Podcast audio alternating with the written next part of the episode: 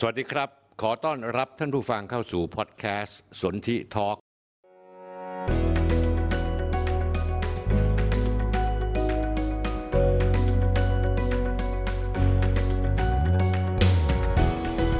ผมสนธิลิมทองกุลกับบทบาทผู้เท่าเล่าเรื่อง ผมจะเล่าเรื่องต่างๆ ที่ดูไกลตัว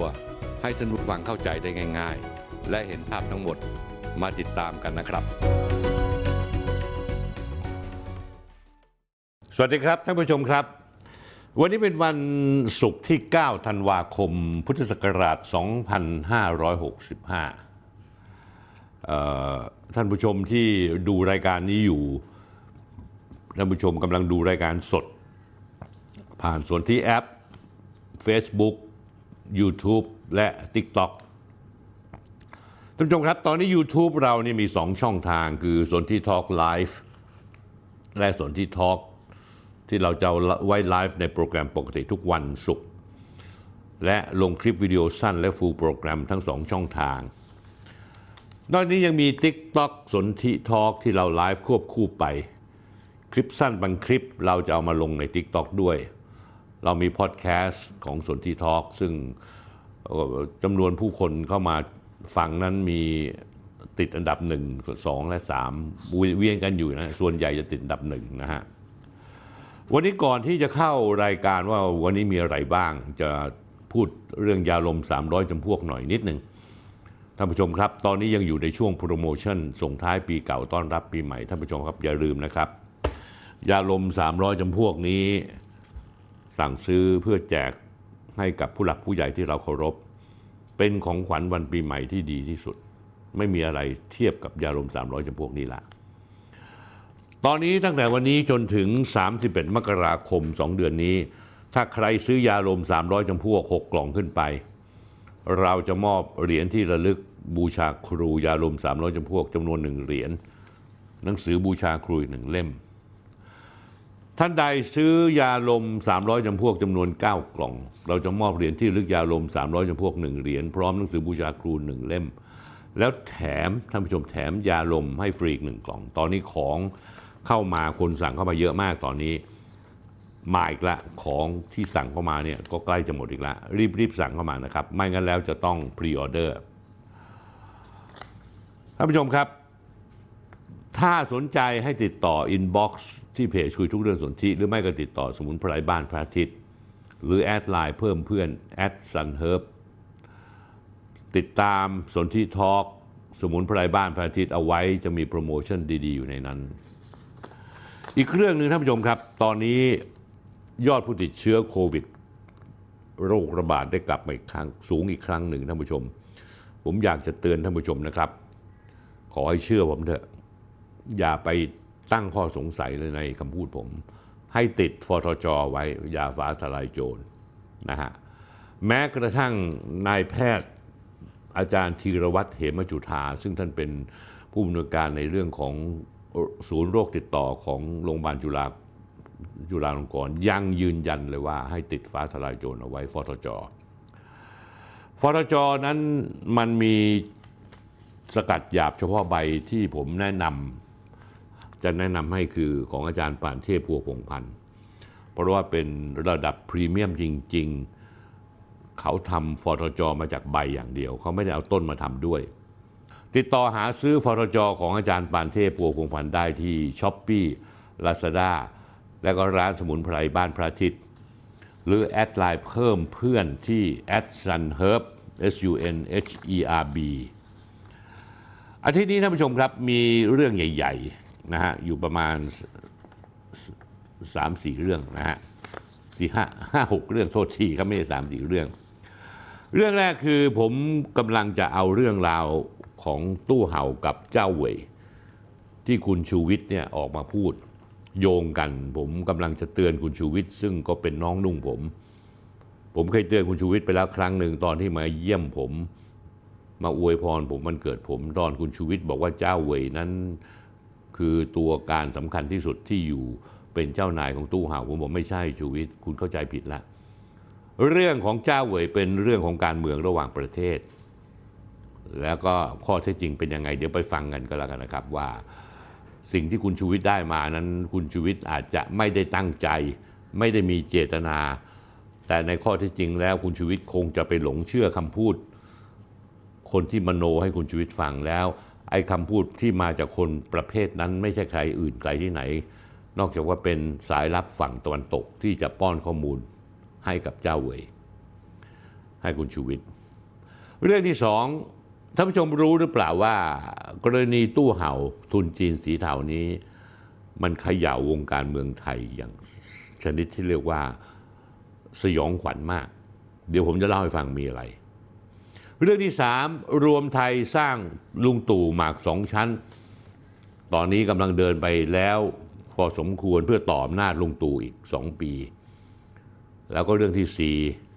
คุณมิ่งขวัญแสงสุวรรณที่เขาเรียกว่าป้ามิ่ง ไม่ใช่เจมิ่งแล้วอายุมากแล้ว ซึ่งเกินน้ำลายตัวเองเกี่ยวก้อยร่วมงานลุงป้อมพลังประชารัฐที่สำคัญผมจะเล่าตัวตนที่แท้จริงของมิ่งขวัญแสงสุวรรณซึ่งผมรู้ดี และผมมีประสบการณ์กับเขาตั้งแต่สมัยที่เขามาเป็นผู้อำนวยการอสมท ต่อจากคุณสรจักรผู้อำนวยการเก่าซึ่งลาออกไป และคุณมิ่งขวัญนนี่แหละ นะฮะและคุณเรวัตฉ่ำเฉลิม ซึ่งเป็นประธานบอร์ดอสมทเป็นคนที่ปลดปลดรายการเมืองไทยรายสัปดาห์ ออกจากช่องอสมทเพื่อสนองตันหาทำตามทักษิณชินวัตรทุกประการ แล้วผมจะเล่าเบื้องหน้าเบื้องหลังให้ฟัง เรื่องที่ห้าเนี่ยผมเบื่อจริง ๆ คือผมจำเป็นต้องพูดถึงคนที่มีมีการศึกษาได้ถึงด็อกเตอร์ เรียนหนังสือดีมาก มีชื่อเสียงมีเกียรติยศ คือคุณกนกวงตระงาน ดรกนก ปรากฏว่าคุณกนกวงตระงานนั้นอยู่พรรคประชาธิปัตย์ไม่ได้มีนิสัยใจคอที่เหมือนกับนักวิชาการอิสระเลย แต่ว่ากลับเป็นมีนิสัยใจคอเหมือนคนประชาธิปัตย์คือเอาดีใส่ตัวชั่วใส่คนอื่นในเรื่องกัญชา และ ผมจะฝากคุณกนกให้อ่าน แล้วฟังเรื่องนี้ให้ดีๆ แล้วช่วยตอบคำถามผมหน่อย สิ่งที่ผมตั้งคำถามว่าทำไมคุณกนกถึงเป็นคนที่พูดจาไม่อยู่กับร่องกับรอย จุดยืนอุดมการอยู่ที่ไหน หรือว่าถ้าตัวเองได้แสงแล้วตัวเองก็ละเลยลืมเลือนเรื่องที่ตัวเองเคยพูดออกไป เรื่องสุดท้ายเรื่องที่หกนะฮะชาติเอเชียส้มหล่น ได้ใช้น้ำมันถูกจากรัสเซียเหตุที่เพราะว่ากลุ่ม G7 และ EU จองใช้น้ำมันแพงของสหรัฐโดยซื้อของสหรัฐแพง แล้วไปกำหนดราคาของน้ำมันรัสเซียที่ 60 เหรียญแต่ตัวเองต้องซื้อน้ำมันสหรัฐเพิ่มขึ้นกว่าเก่าอีก 25%นี่คือภาพสะท้อนของคนที่เราคิดว่าเป็นคนฉลาด แต่แท้ที่จริงแล้วโง่บัดซบเลย แล้วผมจะเตือนคนไทยจงเตรียมรับมือวิกฤตเศรษฐกิจปีหน้า 2566 ให้ดีครับท่านผู้ชมครับ ท่านผู้ชมครับพักหลังๆเนี่ยประมาณเดือนกว่าๆเนี่ยเพื่อนรุ่นน้องผมคือชูวิทย์กมลวิสิทธ์เหมือนกับจะได้ยาดีลุกขึ้นมาแฉกลุ่มทุนจีนสีเทาที่มาประกอบอาชญากรรมในเมืองไทย แบบรัวๆเลย ทั้งค้ายาเสพติดค้ามนุษย์ เปิดบ่อนคาสิโน เปิดสถานบันเทิงต่างๆ โดยเฉพาะเครือข่ายของตู้เห่า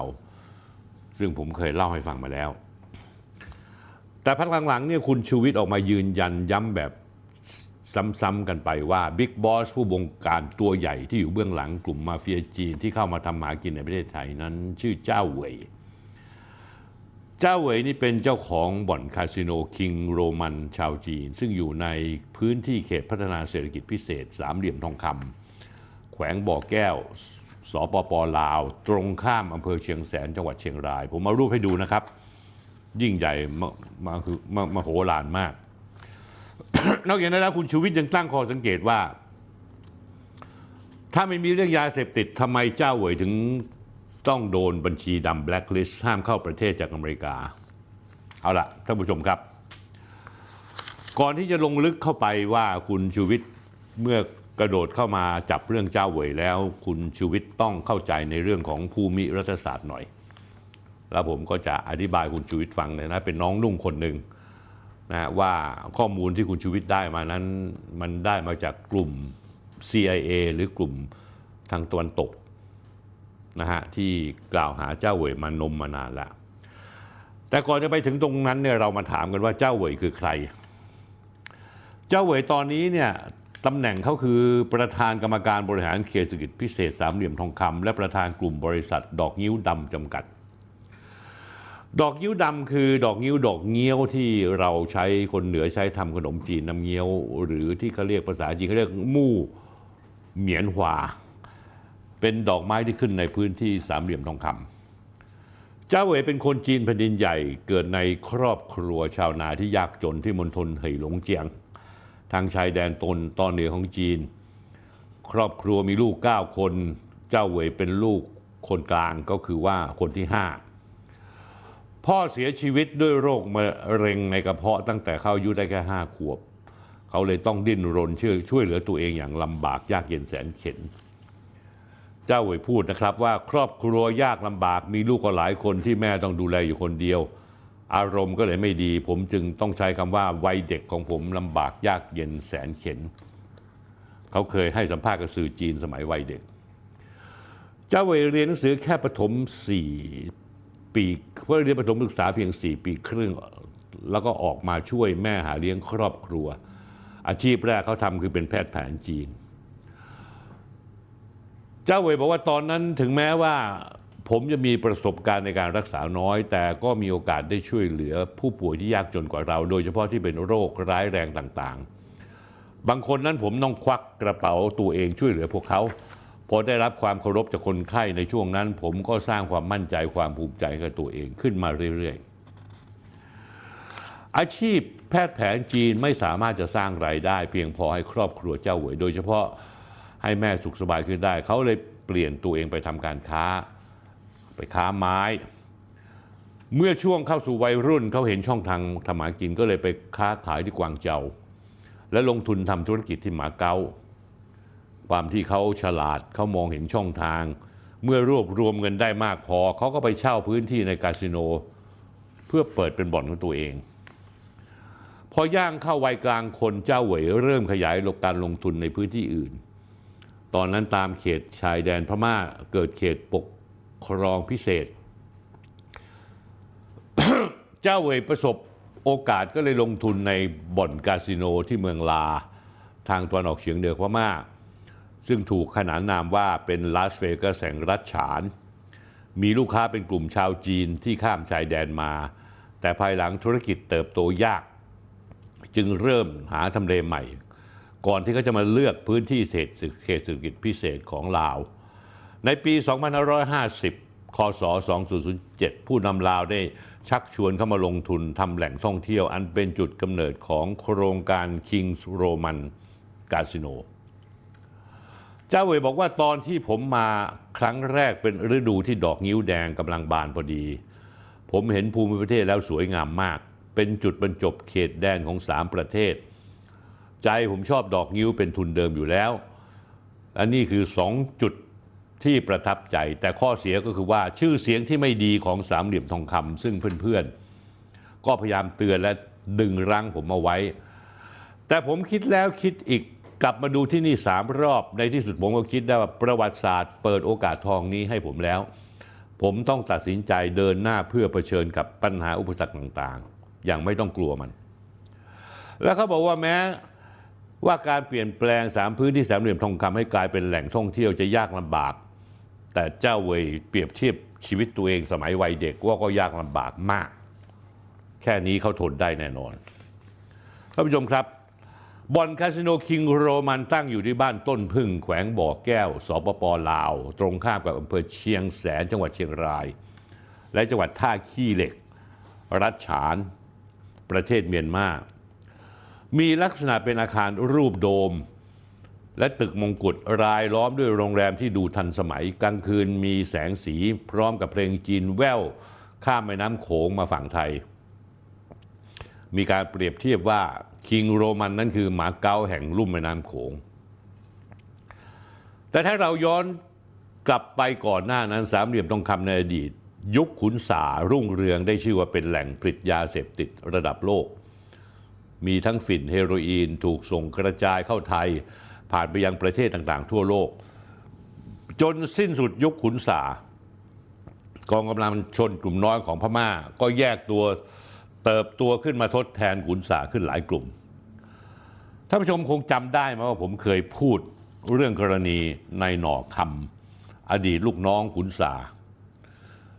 ซึ่งเมื่อวันที่ 5 ตุลาคม 2554 ได้จู่โจมเรือขนส่งสินค้าสัญชาติจีนสองลำ ถูกโจมตีในขณะซึ่งล่องอยู่บนแม่น้ำโขงช่วงสามเหลี่ยมทองคำเป็นพรมแดนระหว่างประเทศพม่ากับไทย เจ้าที่บนเรือชาวจีนทั้ง 13 คนบนเรือถูกฆาตกรรมและทิ้งศพลงแม่น้ำแต่วันนี้พื้นที่สัมปทานริมฝั่งแม่น้ำโขงสามเหลี่ยมทองคำกลายเป็นเขตเศรษฐกิจพิเศษสามเหลี่ยมทองคำที่เมืองต้นพึ่งแขวงบ่อแก้ว ซึ่งอยู่ตรงข้ามกับอำเภอเชียงแสนของเรา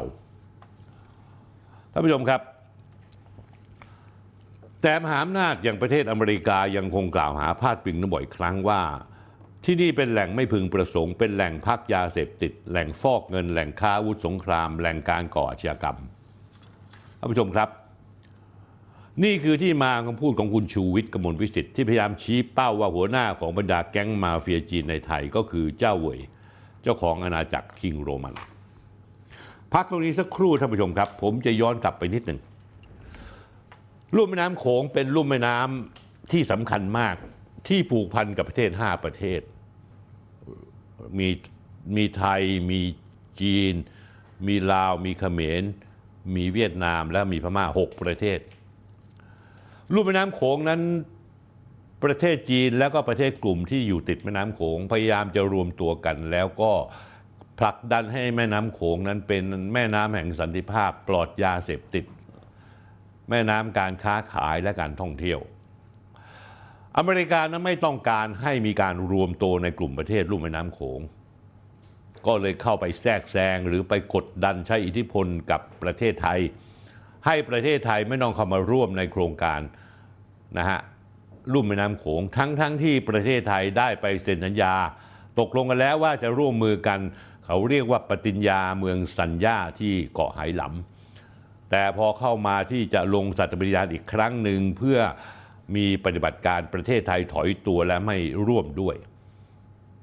แล้วก็ประเทศอเมริกาและญี่ปุ่นก็ขัดขวาง โดยอ้างว่าแม่น้ำโขงนั้น เขาสามารถที่จะมาร่วมลงทุนได้ ซึ่งผมเคยพูดเรื่องนี้มาแล้ว คือพูดง่ายๆว่าแม่น้ำโขงมันเป็นลำน้ำแห่งการเมืองระหว่างประเทศจริง ๆ คืออเมริกาต้องการจะหยุดยั้งการกระจายอิทธิพลของจีนในลุ่มแม่น้ำโขงก็เลยต้องไปดึงลาวไปดึงเขมรไปดึงเวียดนาม ไปดึงพม่าไม่ได้ ก็เลยต้องดึงไทยไม่ให้เข้าไปร่วม ซึ่งก็เลยทำให้ประเทศไทยเป็นประเทศที่เสียโอกาสในการพัฒนาลุ่มแม่น้ำโขง โดยปล่อยให้ 5 ประเทศนั้นพัฒนาลุ่มแม่น้ำโขงไป อีกประการหนึ่งลาวนั้นเป็นประเทศที่ใกล้ชิดกับจีนมาก อเมริกาก็มองว่าเจ้าเหวยนั้นคือตัวแทนของจีนที่มาลงทุนในประเทศลาว และสร้างอิทธิพล นั่นคืออิทธิพลของจีนนั่นเอง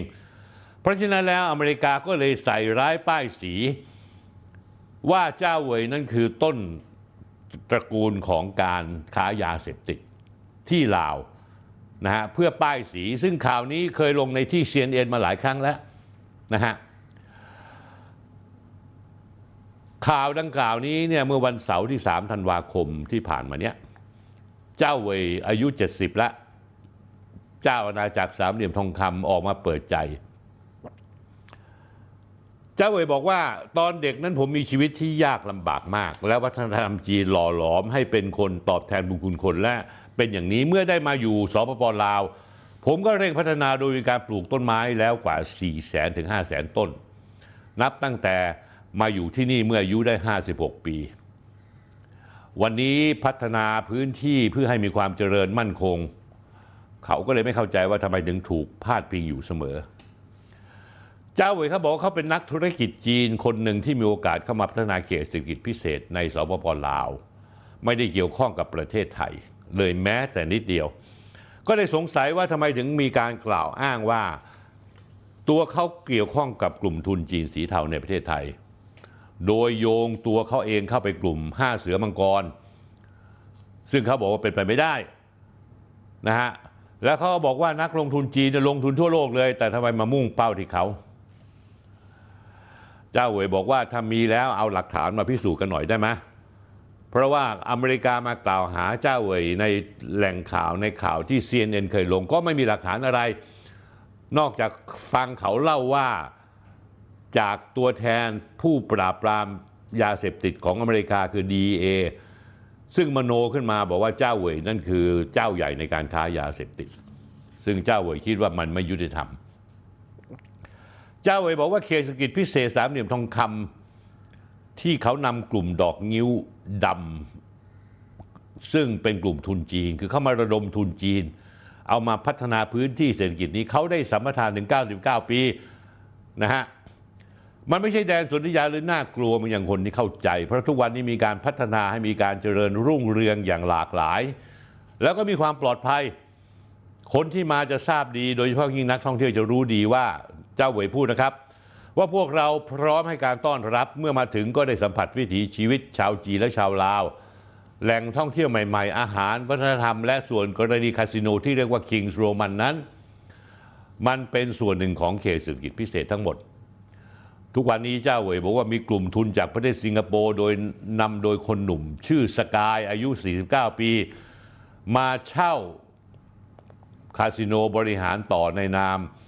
อลูซี่คาสิโนแล้วสารบันเทิงอลูซี่ในเขตเศรษฐกิจพิเศษสามเหลี่ยมทองคำผมเอารูปให้ดูนะฮะ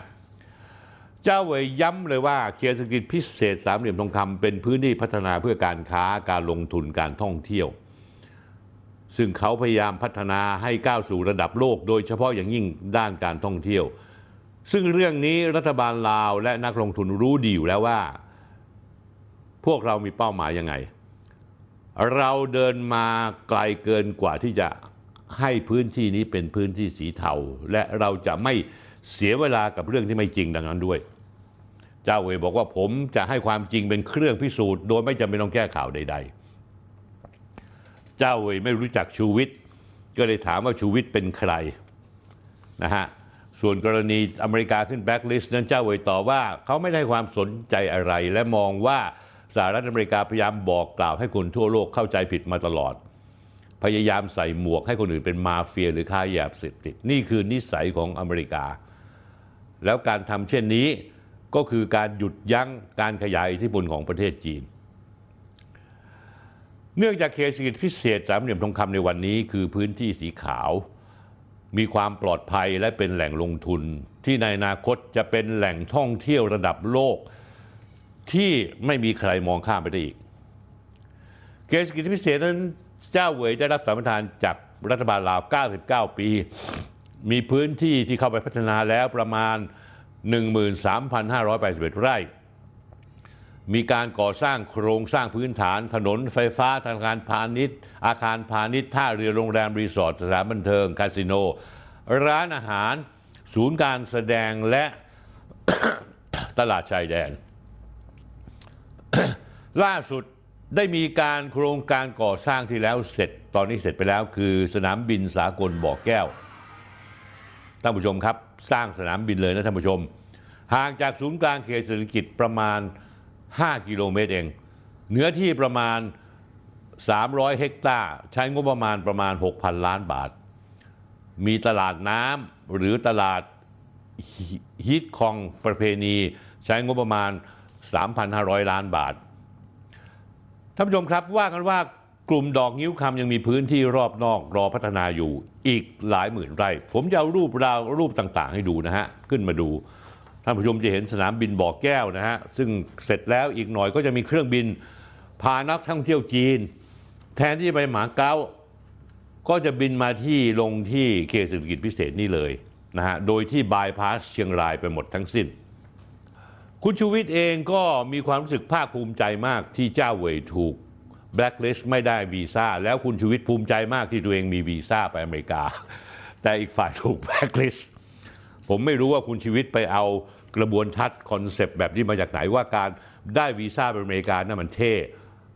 ส่วนไอ้คนถูกแบล็คลิสต์นั้นมันไม่เท่ ผมว่าไม่ใช่คุณชูวิทย์ฟังรุ่นพี่คุณพูดอธิบายให้ดีๆ ผมไม่อยากให้คุณหลงทางนะฮะ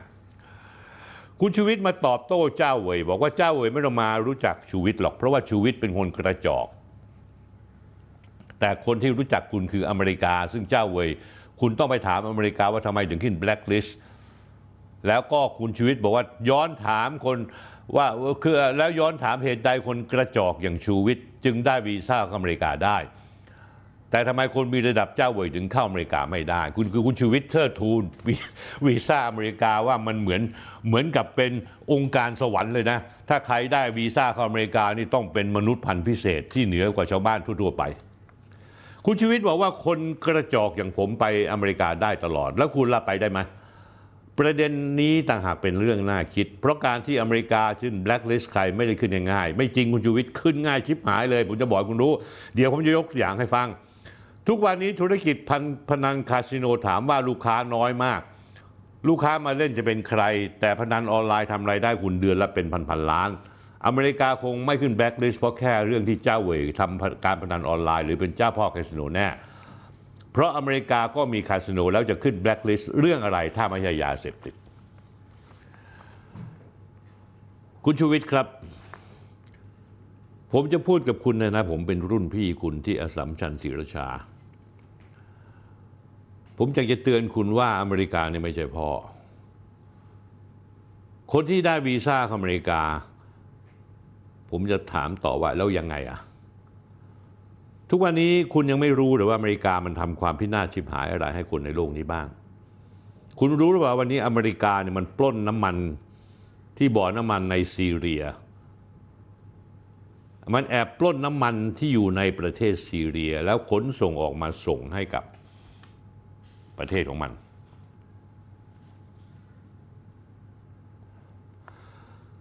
ผมสนับสนุนคุณฮะและผมเห็นใจและผมชมเชยคุณว่าคุณกล้าหาญมาก ที่คุณออกมาเดินหน้าแฉทุนจีนสีเทามาเฟียจีน แต่คุณต้องแยกแยะว่าเรื่องธุรกิจสีเทาทุนจีน ทุนการพนันอาบอบนวดค้าประเวณี เรื่องหวยเรื่องบ่อนเรื่องซ่องเรื่องยาเสพติด คุณอาจจะเชี่ยวชาญมาก เพราะคุณก็เป็นหนึ่งในตองอูในเรื่องนี้ไม่มีใครรู้ข้อมูลต่างๆ เท่าคุณ แต่การที่คุณก้าวไปพาดพิงถึงเจ้าเวย กล่าวหาว่าเขาเป็นเจ้าพ่อยาเสพติด เป็นเจ้าพ่อใหญ่ทุนจีนในเมืองไทย แล้วทำให้ถูกอเมริกาแบล็คลิสต์นั้นคุณต้องรู้ก่อนนะครับชูวิทย์ว่าคุณกำลังก้าวไปเกี่ยวข้องกับเรื่อง ภูมิรัฐศาสตร์ ความสัมพันธ์ระหว่างประเทศ เรื่องการเมืองระหว่างประเทศ คุณต้องถามตัวคุณเองว่าคุณมีต้นทุนมีปูมหลังมีข้อมูลมากเพียงพอหรือเปล่าที่จะเล่นเรื่องนี้ ไม่ใช่คุณไปฟังเจ้าหน้าที่ปราบปรามยาเสพติด แล้วมันก็มาโนให้คุณฟัง หรือว่าคนที่เขาเล่าให้คุณฟังเนี่ยก็อาจจะเป็นหนึ่งในข้อมูลข่าวสารของ CIA ของสถานทูตอเมริกาที่คอยป้อนข้อมูลแบบนี้ให้ ผมอยากจะเอาข้อมูลบางอย่างให้คุณดูเอาไปคิดเอาไปพิจารณาดู ก่อนผมจะเอาข้อมูลปัจจุบันให้ดูเนี่ยผมจะเล่าถึงวีรกรรมของอเมริกา คุณชูวิทย์คุณน่าจะจำอาจารย์สุรศักดิ์นานานุกูลได้ อาจารย์สุรศักดิ์นานานุกูลเนี่ยท่านเป็นคนเรียนหนังสือเก่งมาก เคยอยู่ทางการกรุงเทพในระดับผู้บริหารระดับสูง แล้วเข้ามาช่วยพลเอกชวลิตยงใจยุทธในการทำงานเป็นรัฐมนตรีช่วยว่าการกระทรวงการคลังแค่ 14 วัน แล้วพลเอกชวลิตก็ลาออกไป คุณสุรศักดิ์นั้นได้รับการติดต่อมา จากคนคนสองคนที่บอกว่าประเทศอิรัก ซึ่งตอนนั้นถูกบอยคอตจากสหประชาชาติ เหตุผลเพราะว่าไปลุกลุกรานประเทศคูเวตว่าจะซื้อน้ำมัน คุณสุรศักดิ์ก็เดินทางไปที่อเมริกา แล้วคุณสุรศักดิ์ถูกจับพร้อมกับคนที่ไปด้วย เช่นคุณอำนาจวรชาติ หรือมีชาวสิงคโปร์อีกคนหนึ่งที่ไปด้วย ปรากฏว่าคุณสุรศักดิ์โดนจับกลุ่มตัวอยู่กับสองปี ในสุดเรื่องก็ขึ้นศาลปรากฏว่าคดีนี้ไม่มีความผิดเกี่ยวน้ำมันเลย แต่ว่าอายการบอกถ้างั้นต้องสารภาพว่าเอาเงินเข้าในประเทศอเมริกามากกว่ากฎหมายกำหนด และเสียค่าปรับ 100 เหรียญสหรัฐ ปรากฏว่า คำสั่งศาลออกมาคุณสุรศักดิ์ไม่ได้ผิดเรื่องซื้อขายน้ำมัน เพราะไม่มีการซื้อขายอายการไม่รู้จะเอาผิดยังไงก็เลยเอาผิดให้รับสารภาพว่าเอาเงินเข้ามาเกินกำหนด เกินหนึ่งหมื่นดอลลาร์โดยที่ไม่แจ้งให้ทราบ แต่คุณชูวิทย์ครับ อเมริกาจับดรสุรศักดิ์เอาไว้เกือบสองปี แปลว่าอะไร แปลว่าคุณมีวีซ่าอเมริกาแล้วเนี่ย มันไม่ใช่องค์การสวรรค์นะครับ บางครั้งการมีวีซ่าอเมริกานั้นก็คืออเมริกาให้วีซ่าคุณเอาไว้ แล้วรอจังหวะถ้าคุณเป็นศัตรูกับอเมริกา รอจังหวะที่คุณไปอเมริกาปังปับ๊บมันก็ถือโอกาสจับคุณ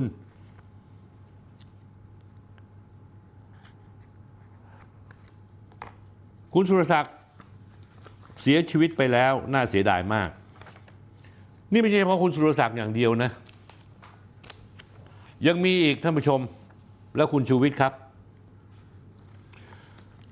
ประเทศอเมริกาจับกลุ่มผ่านแคนาดาในนางเมืองหวานโจ หัวหน้าการเงินของหัวเว่ยเมื่อเดือนธันวาคม 2561 กล่าวหาว่าบริษัทลูกหัวเว่ยส่งชิ้นส่วนที่ผลิตในสหรัฐไปยังอิหร่านหรือประเทศอื่นเข้าข่ายฝ่าฝืนกฎหมายความบาตรขนาดอยู่ในแคนาดา ทรานสิตก็คือว่าบินกลับมาเพื่อที่จะเปลี่ยนเครื่องบินที่แคนาดา ยังถูกจับดำเนินคดีอยู่ 2 ปีกว่า จนในที่สุดแล้วอเมริกาหาเหตุไม่เลยจำเป็นต้องปล่อยตัว ออกไป อีกประการหนึ่งอีกคนหนึ่งชื่อเฟเดริกเปียรุชีเป็น CEO ของบริษัทอัลสตรอมยักษ์ใหญ่สัญชาติฝรั่งเศส อยู่ในธุรกิจพลังงานธุรกิจขนส่งธุรกิจรถไฟ ธุรกิจรถไฟความเร็วสูง ผลิตอุปกรณ์รถไฟความเร็วสูง มีธุรกิจอุปกรณ์กำเนิดกระแสไฟฟ้าที่เขาเรียกว่า generator Alstom มีส่วนแบ่งในตลาดในโลกนี้ 15%คู่แข่งสำคัญของ Alstom คือ GE หลังจากถูกจับแล้ว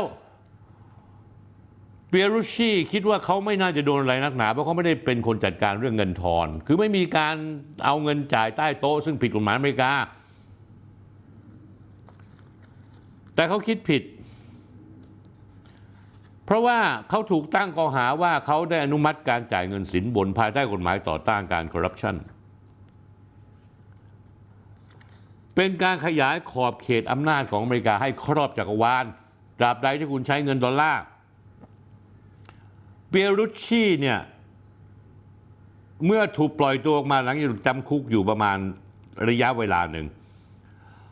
เขาพูดว่าตอนนั้นเขาจับผมเพื่อสร้างแรงกดดันไปยัง CEO ของอัลสตรอมเพราะในช่วงนั้นผมมีความใกล้ชิดกับประธานบริษัท การจับตัวผมก็เหมือนจับตัว CEO นะฮะถูกบีบอัลสตรอมถูกบีบให้ขายหุ้น 70%ให้กับคู่แข่งจากสหรัฐก็คือ GE General Electric คุณชูวิทย์รู้เรื่องพวกนี้บ้างหรือเปล่า เท่ากับ Alstom ถูกตัดแขนตัดขาทางด้านธุรกิจจนหมดสิ้น นอกจากเปียรุชีแล้ว นายลอเรนซ์ฮอกินส์รองประธานภาคพื้นเอเชีย Alstom ก็ถูกอเมริกาจับกลุ่มด้วยทำให้ประธาน Alstom ต้องประกาศทันทีว่ามีแผนจะขายธุรกิจพลังงานให้กับ GE มูลค่า 13,000 ล้านดอลลาร์ ในที่สุด Alstom ถูกอเมริกาปรับเงินจำนวนหลายร้อยหลายร้อยล้านดอลลาร์ ส่วนเปรุชีถูกจำคุกสองปีท่านผู้ชมครับ คุณชูวิทย์ครับ นี่คือแรงจูงใจหลักของอเมริกา ที่ออกวีซ่าให้คุณภาคภูมิใจเหลือเกิน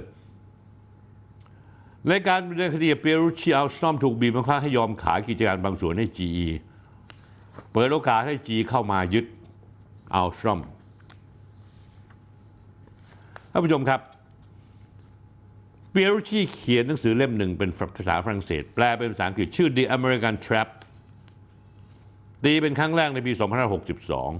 2562 เปียรุชีบอกว่าอัลสตรอมเปรียบไปแล้วเหมือนกับหัวเว่ยของสหรัฐของ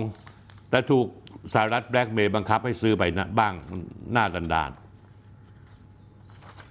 ผมจะเล่าอะไรคุณจะฟังอย่างนะได้นะคุณนี่เป็นรุ่นน้องผม ช่วงนี้ผมไม่อยากจะโทรศัพท์หาคุณหรอกเพราะคุณห้าวเป้งมาก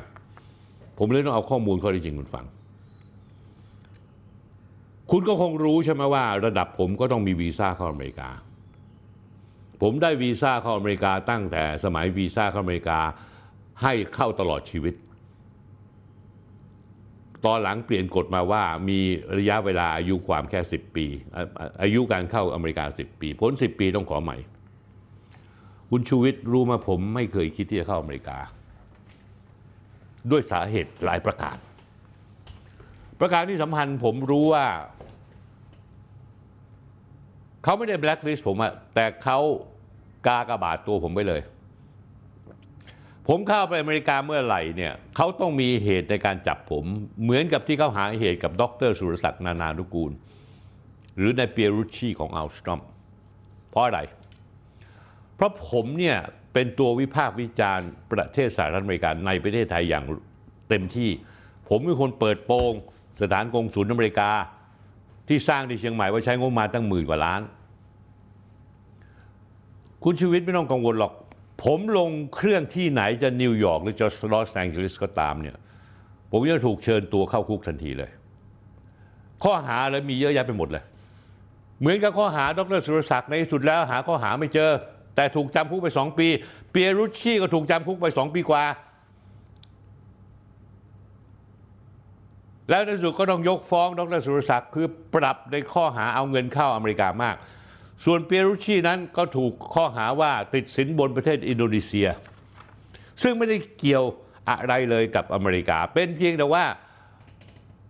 อัลสตรอมมีธุรกิจทำที่อเมริกาก็เลยขยายขอบเขตอำนาจลงไป เมื่อหวานโจก็เช่นกัน เพราะอเมริกาต่อต้านหัวเว่ยผมก็เหมือนกันอยู่ในบัญชีดำไม่ต้องกังวลนะครับ เจ้าหน้าที่สารอเมริกา ผมไม่ไปขอวีซ่าเข้าประเทศคุณหรอกผมไม่คิดจะเข้าประเทศคุณเลยแม้แต่นิดเดียว เพราะประเทศคุณเป็นประเทศเป็นรัฐที่ล้มเหลว คนจนเต็มไปหมดมีการเหยียดผิวคนเอเชียโดน คนผิวดำคนผิวขาวทำร้ายร่างกาย คนอเมริกาเป็นคนที่ประเทศรัฐบาลอเมริกาเป็นประเทศที่ก่อสงครามขึ้นมาทั่วโลก มีฐานทัพอยู่ 600 700 แห่งทั่วโลก ไม่รู้มีไว้ทำไม บ้านอยู่ถึงอเมริกาแต่มาเสือกในเอเชียแปซิฟิกปลุกปั่นให้จีนกับไต้หวันทะเลาะกัน ทั้งทั้งที่ไต้หวันเป็นส่วนหนึ่งของจีน ปลุกปั่นให้เกาหลีใต้และญี่ปุ่นมาร่วมมือเพื่อคานอำนาจจีน การค้านอำนาจจีนนั่นก็เป็นส่วนหนึ่งที่เจ้าเหวยโดน เพราะว่าถ้าคิงส์โรมันหรือเขตสิทธิพิเศษที่สปปลาวนั้นเจริญเติบโตเจริญรุ่งเรืองมาก ก็เท่ากับอิทธิพลของจีนโดยผ่านทางเจ้าเหวยสามารถจะปักหลักลงไปในประเทศลาวได้แล้ว ซึ่งจริง ๆ แล้วจีนก็ปักหลักในประเทศลาวได้มาอยู่แล้ว เอาละผมจะเอาข้อมูลบางอย่างให้คุณให้คุณชูวิทย์ได้ดูบ้าง นะฮะคุณชูวิทย์ครับลาวมอบเหรียญก้าหารให้เจ้าเหวยช่วยแก้ปัญหายาเสพติดในสามเหลี่ยมทองคำคุณชูวิทย์คุณคิดว่าประเทศลาวเป็นคนโง่หรือไง ถ้าเจ้าเหวยมันค้ายาเสพติดจริง เป็นหัวหน้าค้ายาเสพติดจริง ตั้งแต่แรกเริ่มแล้ว เขาคงไม่ได้รับสัมปทาน 99 ปีในการพัฒนาเขตเศรษฐกิจพิเศษหรอกถูกไม่ถูกคุณชูวิทย์ และมีหน้ำซ้ำลาวยังมอบเหรียญกล้าหารช่วยแก้ปัญหายาเสพติดในสามเหรียญทองคำนะฮะหนึ่งตุลาคมที่ผ่านมาเนี้ยเจ้าแขวงบ่อแก้ว กองชาการทหารแขวงบ่อแก้วทำพิธีประดับเหรียญไซพิละอาจหารชั้นสองให้เจ้าเวยนะฮะเป็นสัญลักษณ์ที่ประเทศลาวมอบให้แก่บุคคลใดคนหนึ่ง เพื่อแสดงความระลึกถึงคุณงามความดีความองอาจกล้าหาญ ที่บุคคลนั้นได้สร้างแก่หน่วยงานพื้นที่หรือประเทศลาวนะฮะในคำพูดนะฮะชัดเจน ว่าเจ้าเวยมีส่วนในการปกปักรักษาขอบเขตดินแดนความสงบปลอดภัย และการแก้ไขปัญหายาเสพติดอื่นๆ อยู่ในเขตและนอกเขตเศรษฐกิจพิเศษ คุณชูวิทย์ครับ อย่าไปดูถูกสติปัญญาของลาวเขาเป็นเจ้าของบ้าน ใครทำอะไรเนี่ยเขารู้หมด การที่เขาเหรียญกล้าหารเจ้าเหวยนี่แสดงว่าเขาเห็นแล้วว่าเจ้าเหวยไม่ได้เป็นพิษภัยต่อลาว แต่มาช่วยประเทศลาวนะฮะไม่ใช่แค่ลาวนะคุณชูวิทย์ถ้าคุณย้อนหลังไปดูจีนในสานสถานีโทรทัศน์ CCTV จีนเคยสัมภาษณ์เจ้าเหวยในฐานะนักธุรกิจที่เข้ามาพัฒนาพื้นที่สามเหลี่ยมทองคำด้วยในรายการใช้จื้อเหรินอู้ คุณลองคิดดูถ้าเจ้าเว่ยเป็นพ่อค้ายาเสพติดรายใหญ่ของสหรัฐทองคำจริง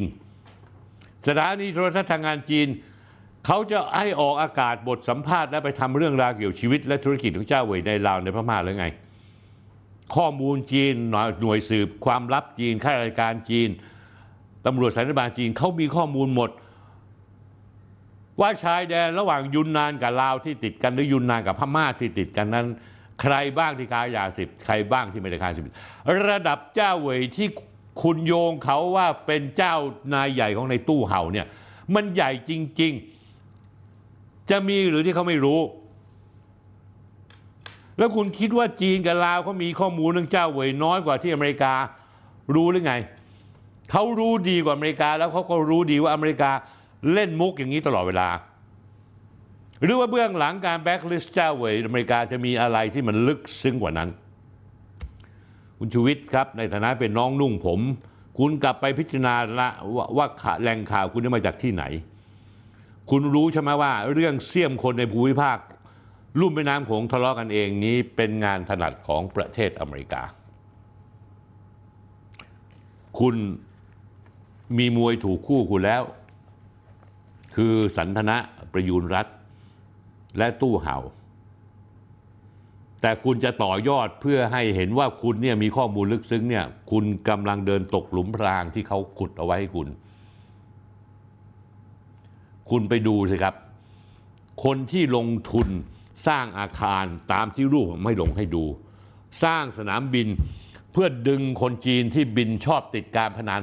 เขามุ่งเน้นไปที่คนจีน บินไปหมาเก๊า สามารถที่จะบินจากเซี่ยงไฮ้บินจากกวางโจวบินจากปักกิ่ง บินจากเซี่ยเหมือนบินจากซันตุง มาลงที่สนามบินบ่อแก้ว เข้ามาเล่นการพนันตามนิสัยคนจีนที่ชอบเล่นการพนันเข้ามาช้อปปิ้งเข้ามาซื้ออาหารการกินเข้ามาท่องเที่ยว เราและคุณชูวิทย์ควรจะกังวลมากกว่าว่า พอเขตสิทธิพิเศษนั้นเจริญรุ่งเรืองขึ้นมาแล้วเนี่ยตรงกันข้ามเชียงรายเชียงแสน ที่มีแต่ความเงียบสงบมีแต่ความมืดมิด มันกลับกลายเป็นเขตสิทธิพิเศษที่มีไฟส่องสว่างมีเครื่องบินลง สมัยก่อนคนจะไปคิงโรมันเนี่ยต้องบินเครื่องบินไปลงที่เชียงราย ต่อรถไปที่เชียงแสนและข้ามเรือไป เดี๋ยวนี้ไม่ต้องละ นี่คือความตกต่ำทางเศรษฐกิจ ที่เชียงรายเจออยู่แล้วและกำลังจะเจอมากขึ้น เมื่อเครื่องบินสนามบินที่บ่อแก้วเสร็จเรียบร้อยแล้ว นักท่องเที่ยวจะเฮโลไปเที่ยว ที่เขตเศรษฐกิจพิเศษที่เจ้าเวยและกลุ่มทุนของเขา เขาระดมทุนได้สบายมาก เขาได้สัมปทานมาตั้งเป็นหมื่นกว่าไร่สองหมื่นไร่ คนจีนที่มีเงินเอามาลงกันคนละห้าพันล้านบาทห้าพันยี่สิบคนก็แสนล้านบาทแล้ว เขาระดมเงินมาได้ ธุรกิจเขาทำใหญ่เกินไปที่จะไปคิดว่าเฮ้ย ส่งไอ้ตู้เห่าเนี่ยมาทำงานค้ายาเสพติด แล้วเอากำไรเล็กน้อยๆ มันคนละเรื่องกันเลย คนนินทาหมาดูถูกครับคุณชีวิตครับเชื่อผมสิคุณกลับไปชกมวยกับ รุ่นเดียวกันคุณดีกว่า อย่างเช่น สันทนะ หรือคุณฟาตู้เห่าต่อไปจะดีกว่า อย่าไปยุ่งเลยเรื่องพวกนี้เพราะคุณรู้ไม่จริง และคุณตกเป็นเครื่องไม้เครื่องมือของประเทศทางตะวันตก อย่างเช่นอเมริกา ผมขอนะครับ ผมไม่อยากให้คุณหน้าแตกมากกว่านี้ท่านผู้ชมท่านผู้ชมไม่เคยคิดใช่ไหมว่า ตู้เห่าทุนจีนสีเทาเนี่ย มันสามารถเขย่าการเมืองไทยได้ อาจจะดับฝันแลนสไลด์สะเทือนเพื่อไทยและพลังประชารัฐด้วยซ้ำท่านผู้ชมครับ ช่วงเดือนกว่าๆที่ผ่านมาเรื่องทุนจีนสีเทายังคงเป็นหัวข้อที่สังคมไทยให้ความสนใจอย่างต่อเนื่อง จากกรณีตู้เห่าหรือนายชัยนัทกรชัยานันท์คนจีนแผ่นดินใหญ่ที่เข้ามาในเมืองไทย แล้วแต่งงานกับผู้หญิงไทยซึ่งมีศักดิ์เป็นหลานของพลตำรวจเอกประชาพรมนอก อดีตรองนายกรัฐมนตรี และอดีตทิบดีกรมตำรวจ และเป็นนายตำรวจหญิงในสำนักงานตำรวจแห่งชาติ จากนั้นแล้วในตู้เห่าก็ก่อทำธุรกิจสีเทาทำตัวเป็นมาเฟีย ก่ออาชญากรรมต่างๆ หลายอย่าง ไม่ว่าจะเป็นการทำทัวร์ศูนย์เหรียญจ้างวานคนไปทำร้าย เผาสถานที่เปิดสถานบันเทิง เป็นบ่อนการพนันค้าประเวณีค้ายาเสพติดและฟอกเงินโดยเรื่องมาแตกในช่วงเช้าวันพุธที่ 26 ตุลาคม เมื่อเจ้าหน้าที่เขาตรวจค้นอาคารจินหลิง อาคารลีลา อาคารวิบวับคาวอชบนถนนเจริญราษฎรแขวงยานาวาเขตสาทรพบว่ามีการลักลอบเปิดสานบันเทิงมียาเสพติดอยู่ภายในจำนวนมาก รายละเอียดเกี่ยวกับทุนสีเทาหรือเครือข่ายตู้เห่า ผมเป็นคนแรกคนสื่อมวลชนคนแรกที่นำเรื่องนี้มาตีแผ่อย่างละเอียด โดยเชื่อมโยงไปถึงผู้มีอิทธิพลตำรวจนักการเมือง โดยหลาย ๆ ชื่อในตอนนั้นแม้แต่คุณชูวิทย์กมลวิสิทธ์ก็ยังไม่กล้าเปิดเผยชื่อเต็ม ได้แต่ใช้ชื่อตัวย่อนะครับท่านผู้ชมครับ ใครที่พลาดไม่ได้ฟังผมอยากให้ไปย้อนฟังรายการคุยทุกเรื่องสนธิทั้ง 3 ตอนข้างต้น ย้อนหลังซะด้วย เพื่อเป็นการปูพื้นและทำความเข้าใจเกี่ยวเกี่ยวเครือข่าย และความซับซ้อนของคอนเนคชั่นชาวจีนที่ตู้เห่า รายการ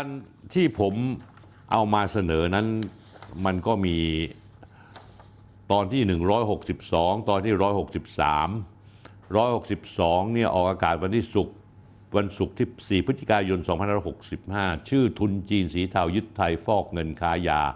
บิ๊กการเมืองตำรวจรู้เห็นเป็นใจออกอากาศ อีกตอน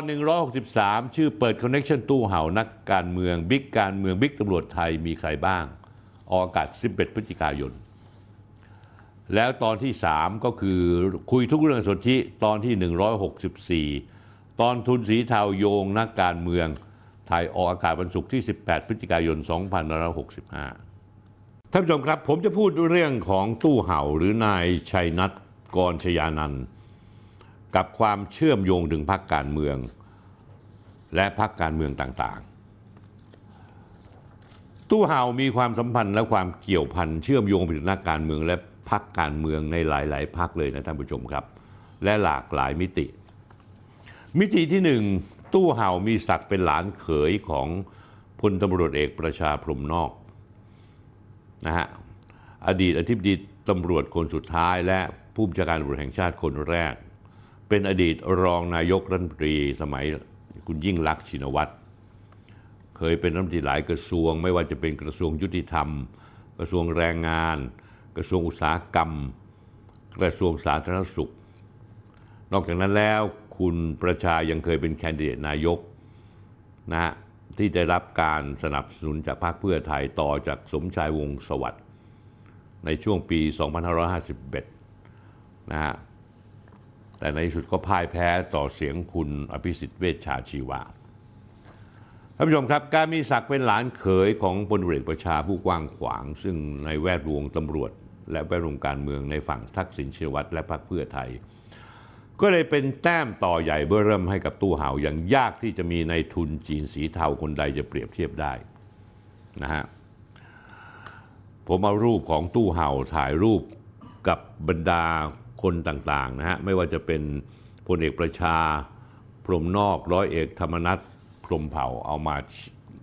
เผยแพร่ให้ดู มิติที่สองตู้เห่า ในฐานะนายทุนพักพลังประชารัฐ และความเชื่อมโยงกับร้อยเอกธรรมนัฐพรมเผ่า ในช่วงแรกท่านผู้ชมครับ ตอนที่ไปจับผับจินหลิงนะฮะได้ค้นพบว่าในตู้เห่าเคยบริจาคเงินให้พักพลังประชารัฐจำนวน 3 ล้านบาท ซึ่งในวันเดียวกัน ก็ยังมีผู้บริจาคให้พักพลังประชารัฐอีกสองคน ซึ่งเป็นคนสนิทของตู้เห่าทำธุรกิจนำเที่ยวธุรกิจร้านอาหารบริจาค 3 ล้านบาท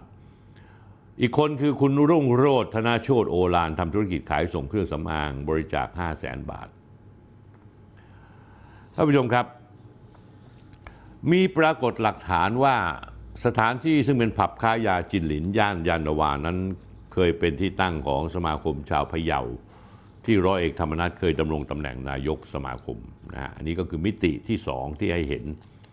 นะฮะให้เห็นได้กันได้ชัดๆเจนๆเลยนะครับท่านผู้ชมท่านผู้ชมครับ กรณีของ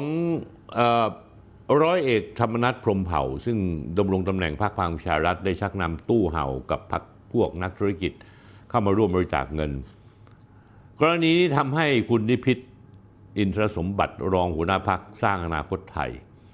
ซึ่งตอนนี้ลาออกมาแล้วเพื่อมาอยู่พรรคพังประชารัฐ ระบุว่ากรณีที่ในตู้เห่าบริจาคเงิน 3 ล้านบาท อาจจะนำไปสู่การยุบพักพังประชารัฐได้นะเพราะว่าเนื่องจากในในในทุนจีนเดิมเป็นคนสัญชาติจีน แปลงเป็นสัญชาติไทยได้สัญชาติไทย ปัญหาคือตอนที่ในตู้เห่าบริจาคเงินนั้น สละสัญชาติจีนหรือไม่นะฮะถ้าไม่ได้สละแล้ว ก็คงจะมีเหตุอันควรที่ทำให้กกตสามารถที่จะยุบพักพลังประชารัฐได้นะฮะนอกจากนี้แล้วเนี่ยฮะท่านผู้ชมครับ คุณศรีสุวรรณจันยาเลขาธิการสมาคมองค์การพิทักษ์รัฐมนูญไทยก็รัฐมนูญไทยก็ไปร้องกกตเช่นกันในกรณีนี้ ในกรณีที่พังประชารัฐรับเงินมา 3 ล้านบาทนะฮะซึ่ง นายสมศักดิ์เทพสุทินรัฐมนตรีว่าการยุติธรรมในฐานะประธานยุทธศาสตร์พรรคพังประชารัฐกล่าวยอมรับว่าในตู้เห่าในปี 2564 ได้บริจาคเงินให้ 3 ล้านบาทจริงนะฮะในช่วงปลายเดือนตุลาคม 2565 ที่ผ่านมาเนี้ยนะฮะได้มีโอกาสพักเพื่อไทยมีโอกาสโจมตีรัฐบาลในเรื่องเงินบริจาค 3 ล้านให้กับพรรคพลังประชารัฐนะฮะ ต่อมาวันที่ 29 ตุลาคม 2565 นายแพทย์ชนละนานสีแก้ว สสน่านหัวหน้าพักเพื่อไทย กลับออกมาแสดงความเห็นคัดค้าน ความเคลื่อนไหวในการตรวจสอบเรื่องการบริจาคเงินตู้เห่า เพื่อนำไปสู่การพิจารณาการยุบพักพลังประชารัฐ โดยอ้างว่าทางพักเพื่อไทยมีความเห็นว่าถ้าจะให้ยุบพักขอให้มีเหตุเดียวคือล้มล้างการปกครองเท่านั้น ซึ่งในกรณีนี้ท่านผู้ชมครับเหมือนกับหัวหน้าพักเพื่อไทยในายแพทย์ชนละนานกำลังทำตัวเป็นนกรู้ว่า ไฟของตู้เห่านั้นมีสิทธิ์จะลุกไหม้ขยายลามไปถึงพวกตนพรรคเพื่อไทยในไม่ช้า ซึ่งก็มาจริง ๆ เพราะในเวลาต่อมาสืบสาวราวเรื่องไปเรื่อย ๆ ข้อที่จริงก็ปรากฏความเชื่อมโยงไปถึงพรรคเพื่อไทยจริงๆ มิติที่สามตู้เห่าและความสัมพันธ์กับพรรคเพื่อไทย นอกเหนือจากพรรคพลังประชารัฐที่มีชนักติดหลังเรื่องเงินบริจาค 3 ล้านบาทแล้ว คราวนี้ถึงคิวตระกูลชินวัตรและพรรคเพื่อไทยกันบ้าง ความสัมพันธ์ระหว่างพรรคเพื่อไทยกับตู้เห่านั้น ไม่ได้หยุดแค่ความสัมพันธ์ฉันญาติกับพลตำรวจเอกประชาพรมนอกเท่านั้น ยังมีประเด็นพัวพันที่ลึกล้ำไปกว่านั้นอีก เรื่องของเรื่องมันเกิดขึ้นเมื่อวันที่ 29 พฤศจิกายน 2565 ที่พลตำรวจเอกต่อศักดิ์สุขวิบล ซึ่งตอนนี้บวชเป็นพระอยู่ และพลตำรวจเอกสุรเชษฐ์หักพาน รองปปตรทั้งคู่ เข้าตรวจค้นเป้าหมายกลุ่มทุนจีนสีเทา 5 จุด ซึ่งถ้ามองอย่างผิวเผินก็เป็นปฏิบัติการกวาดล้างทุนจีนสีเทา ที่ขยายผลจากคดีผับจินหลิง ที่มีการจับกลุ่มไปเมื่อวันหนึ่งเดือนก่อน คือในวันที่ 26 ตุลาคม 2565 ผมเอารูปขึ้นให้ดูนะ วันนั้นเนี่ยมีเข้าไปตรวจค้น 5 จุด แต่จุดที่น่าสังเกตมากคือหมู่บ้านแกรนบางกอกบูโรวาดสุขุมวิทซึ่งเป็นหมู่บ้านหรูราคา 40-60 ล้านบาท ในซอยแบริ่งลาซาวจังหวัดสมุทรปราการ เรื่องนี้มีอยู่2ประเด็นท่านผู้ชมครับ ประเด็นแรกโครงการนี้เป็นโครงการของบริษัท SC Asset ซึ่งมีตระกูลชินวัตรเป็นผู้ถือหุ้นใหญ่ โดยเฉพาะคุณอุ้งอิง แพทองทาน ชินวัตรที่วันนี้รับบทบาทเป็นหัวหน้าครอบครัวเพื่อไทย พยายามหาเสียงแลนสไลด์เพื่อนำพ่อที่ชื่อทักษิณกลับบ้าน ในศึกเลือกตั้งใหญ่ที่กำลังจะมาถึงนะฮะและมีนายนัทพงศ์คุณากรวงสามีของเอม ปินทองทาชินวัตรเป็น CEO ของบริษัท SC Asset มองผิวเผินแล้วท่านผู้ชมครับอาจจะไม่มีอะไร เพราะเหมือนธุรกิจซื้อมาขายไป แต่ประเด็นที่สองเป็นเรื่องที่น่าตกใจมาก เพราะตามรายงานข่าวระบุว่า ในการตรวจค้นหมู่บ้านแกรนบางกอกบูโรวาดนั้นมีทั้งหมดท่านผู้ชมครับ 66 หลัง แต่ละหลังราคาตั้งแต่ 35ถึง60 ล้านบาท ปรากฏว่าท่านผู้ชมรู้มามีคนจีน ใช้เงินสดมาซื้อ 50 หลัง คิดเป็น 4 ใน 5 ของบ้านในหมู่บ้านที่เหลือ 16 หลัง เจ้าของเป็นคนไทย ซึ่งตอนนี้ทยอยขายบ้านที่อยู่ติดคนจีนออกไปแล้ว เนื่องจากพวกคนจีนที่มาอยู่นั้นสร้างความเดือดร้อนให้ผู้พักอาศัยใกล้ ๆ มีนักเป็นนักท่องเที่ยวที่คนจีนที่ไปเที่ยวผับจินหลิง ชอบแวะเวียนมาเล่นไพ่จัดปาร์ตี้ส่งเสียงดังในยามค่ำคืน จนเป็นที่น่ารำคาญ พอในตู้เห่ามอบตัวตำรวจในวันที่ 23 พฤศจิกายน 2565 คนจีนกลุ่มนี้ได้ขนย้ายทรัพย์สินภายในบ้านนำรถหรูไปซุกซ่อนตามจุดต่างๆ เพื่อหลบเลี่ยงการตรวจสอบ มีเพียงบ้านบางหลัง ซึ่งเหลือให้คนไทย คนใช้ชาวไทย ทำหน้าที่ดูแลบ้าน ยังมีรายงานว่ากลุ่มคนจีนสีเทามักมีพฤติกรรมคล้ายกัน คือนำเงินสดมากว้านซื้อหมู่บ้านหรูตามโครงการใหญ่ หรือคอนโดมิเนียมหรูใจกลางกรุง ซื้อเลยแบบในลักษณะเหมาเฟสหรือหากเป็นคอนโดมิเนียมก็เหมายกชั้นเลยซื้อเลย ซื้อขายผ่านนายหน้าหรือตัวแทนเท่านั้นนะผมเอาเอา ข้อมูลในเรื่องของบริษัท SC Asset มาว่าใครถือหุ้นเท่าไหร่นะครับพอเรื่องนี้ปรากฏขึ้นมาแดงขึ้นมาก็มีการโยงถึงบริษัท SC Asset ซึ่งจดทะเบียนในตลาดหลักทรัพย์ ตระกูลชินวัตรเป็นเจ้าของบริษัทพักเพื่อไทย ซึ่งมีการขุดคุยกันตั้งแต่สมัยรัฐบาลทักษิณและรัฐบาลสมัครสุนทรเวชรัฐบาลสมชายวงศ์สวัสดิ์รัฐบาลยิ่งลักษณ์ในหลายประเด็น เช่นประเด็นที่หนึ่ง นายตู้เห่าได้รับใบอนุญาตทำงานหรือ work permit เมื่อวันที่ 3 ธันวาคม 2551 หรือประมาณ 14 ปีที่แล้ว ซึ่งก่อนหน้านี้มีการมีการดำเนินการในสมัยที่นางอุไรอุไรวันเทียนทองภรรยานายสนอเทียนทอง เจ้าพ่อวังน้ำเย็น เป็นน้ำตรีว่าการแรงงานในสมัยสมัครสมชาย ประเด็นที่สองในตู้เห่าได้รับสัญชาติไทย ในปี 2557 ก่อนหน้าจะมีการประกาศราชกิจจานุเบกษาลงวันที่ 3 ธันวาคม 2517 ระบุชื่อเป็นบุคคลที่ 30 อันดับที่ 35 ในตู้เห่าได้ยื่น ขอแปลงสัญชาติไทยลงนามโดยพลเอกอนุพงศ์เผ่าจินดา รัฐมนตรีว่าการกระทรวงมหาดไทย ซึ่งฝ่ายที่เป็นรัฐบาลพยายามโยงว่าพลเอกอนุพงศ์เป็นคนให้สัญชาติไทย วันที่ 28 พฤศจิกายน2565 ท่านผู้ชมครับ คุณสุธิพงษ์จุลเจริญปลัดกระทรวงมหาดไทยได้ออกมาชี้แจงโดยลำดับอย่างเป็นขั้นเป็นตอนว่า นายตู้เห่าได้ยื่นขอแปลงสัญชาติไทยต่อตำรวจสันนิบาลเมื่อวันที่ 3 สิงหาคม 2554 คนที่พิจารณาและอนุญาต คือนายจารุพงษ์เรืองสุวรรณรัฐมนตรีว่าการกระทรวงมหาดไทยในสมัยรัฐบาลยิ่งลักษณ์ชินวัตร เพียงแต่ว่าพลเอกอนุพงศ์เพิ่งเข้ามาดำรงตำแหน่งและการลงนาม เป็นเพียงขั้นตอนสุดท้ายในการปฏิบัติให้ครบถ้วนตามกฎหมายว่าด้วยสัญชาติในปี 2517 เท่านั้น สรุปง่าย ๆ ก็คือว่าคนที่เซ็นอนุมัติอนุญาตให้ตู้เห่า ถือสัญชาติไทยได้ก็คือคุณจารุพงษ์เรืองสุวรรณอดีตรัฐมนตรีว่าการกระทรวงมหาดไทย ซึ่งสังกัดพรรคเพื่อไทย และปัจจุบันหนีคดีไปอยู่ที่ต่างประเทศ ประเด็นที่3ท่านผู้ชมครับ ในตู้เห่าถือหุ้นและเป็นกรรมการบริษัทรวม 22 บริษัท ตั้งอยู่ที่ไหนและกรุงเทพท่านผู้ชมครับ กรุงเทพสมุทรปราการภูเก็ตชนบุรีเขามีกิจการหลายประเทศทั้งประเภท ทั้งรถทัวร์โรงแรมร้านอาหารขายของที่ระลึกทำรังนกทุนจดเบียนรวมกันได้พันกว่าล้านบาท ปรากฏว่าท่านผู้ชมครับ มีอยู่บริษัทหนึ่งชื่อบริษัท Ever Union ในบัญชีรายชื่อ กับมีชื่อนางนุดีพรเพชรพนมพร ถือหุ้นร่วมกับในตู้เห่า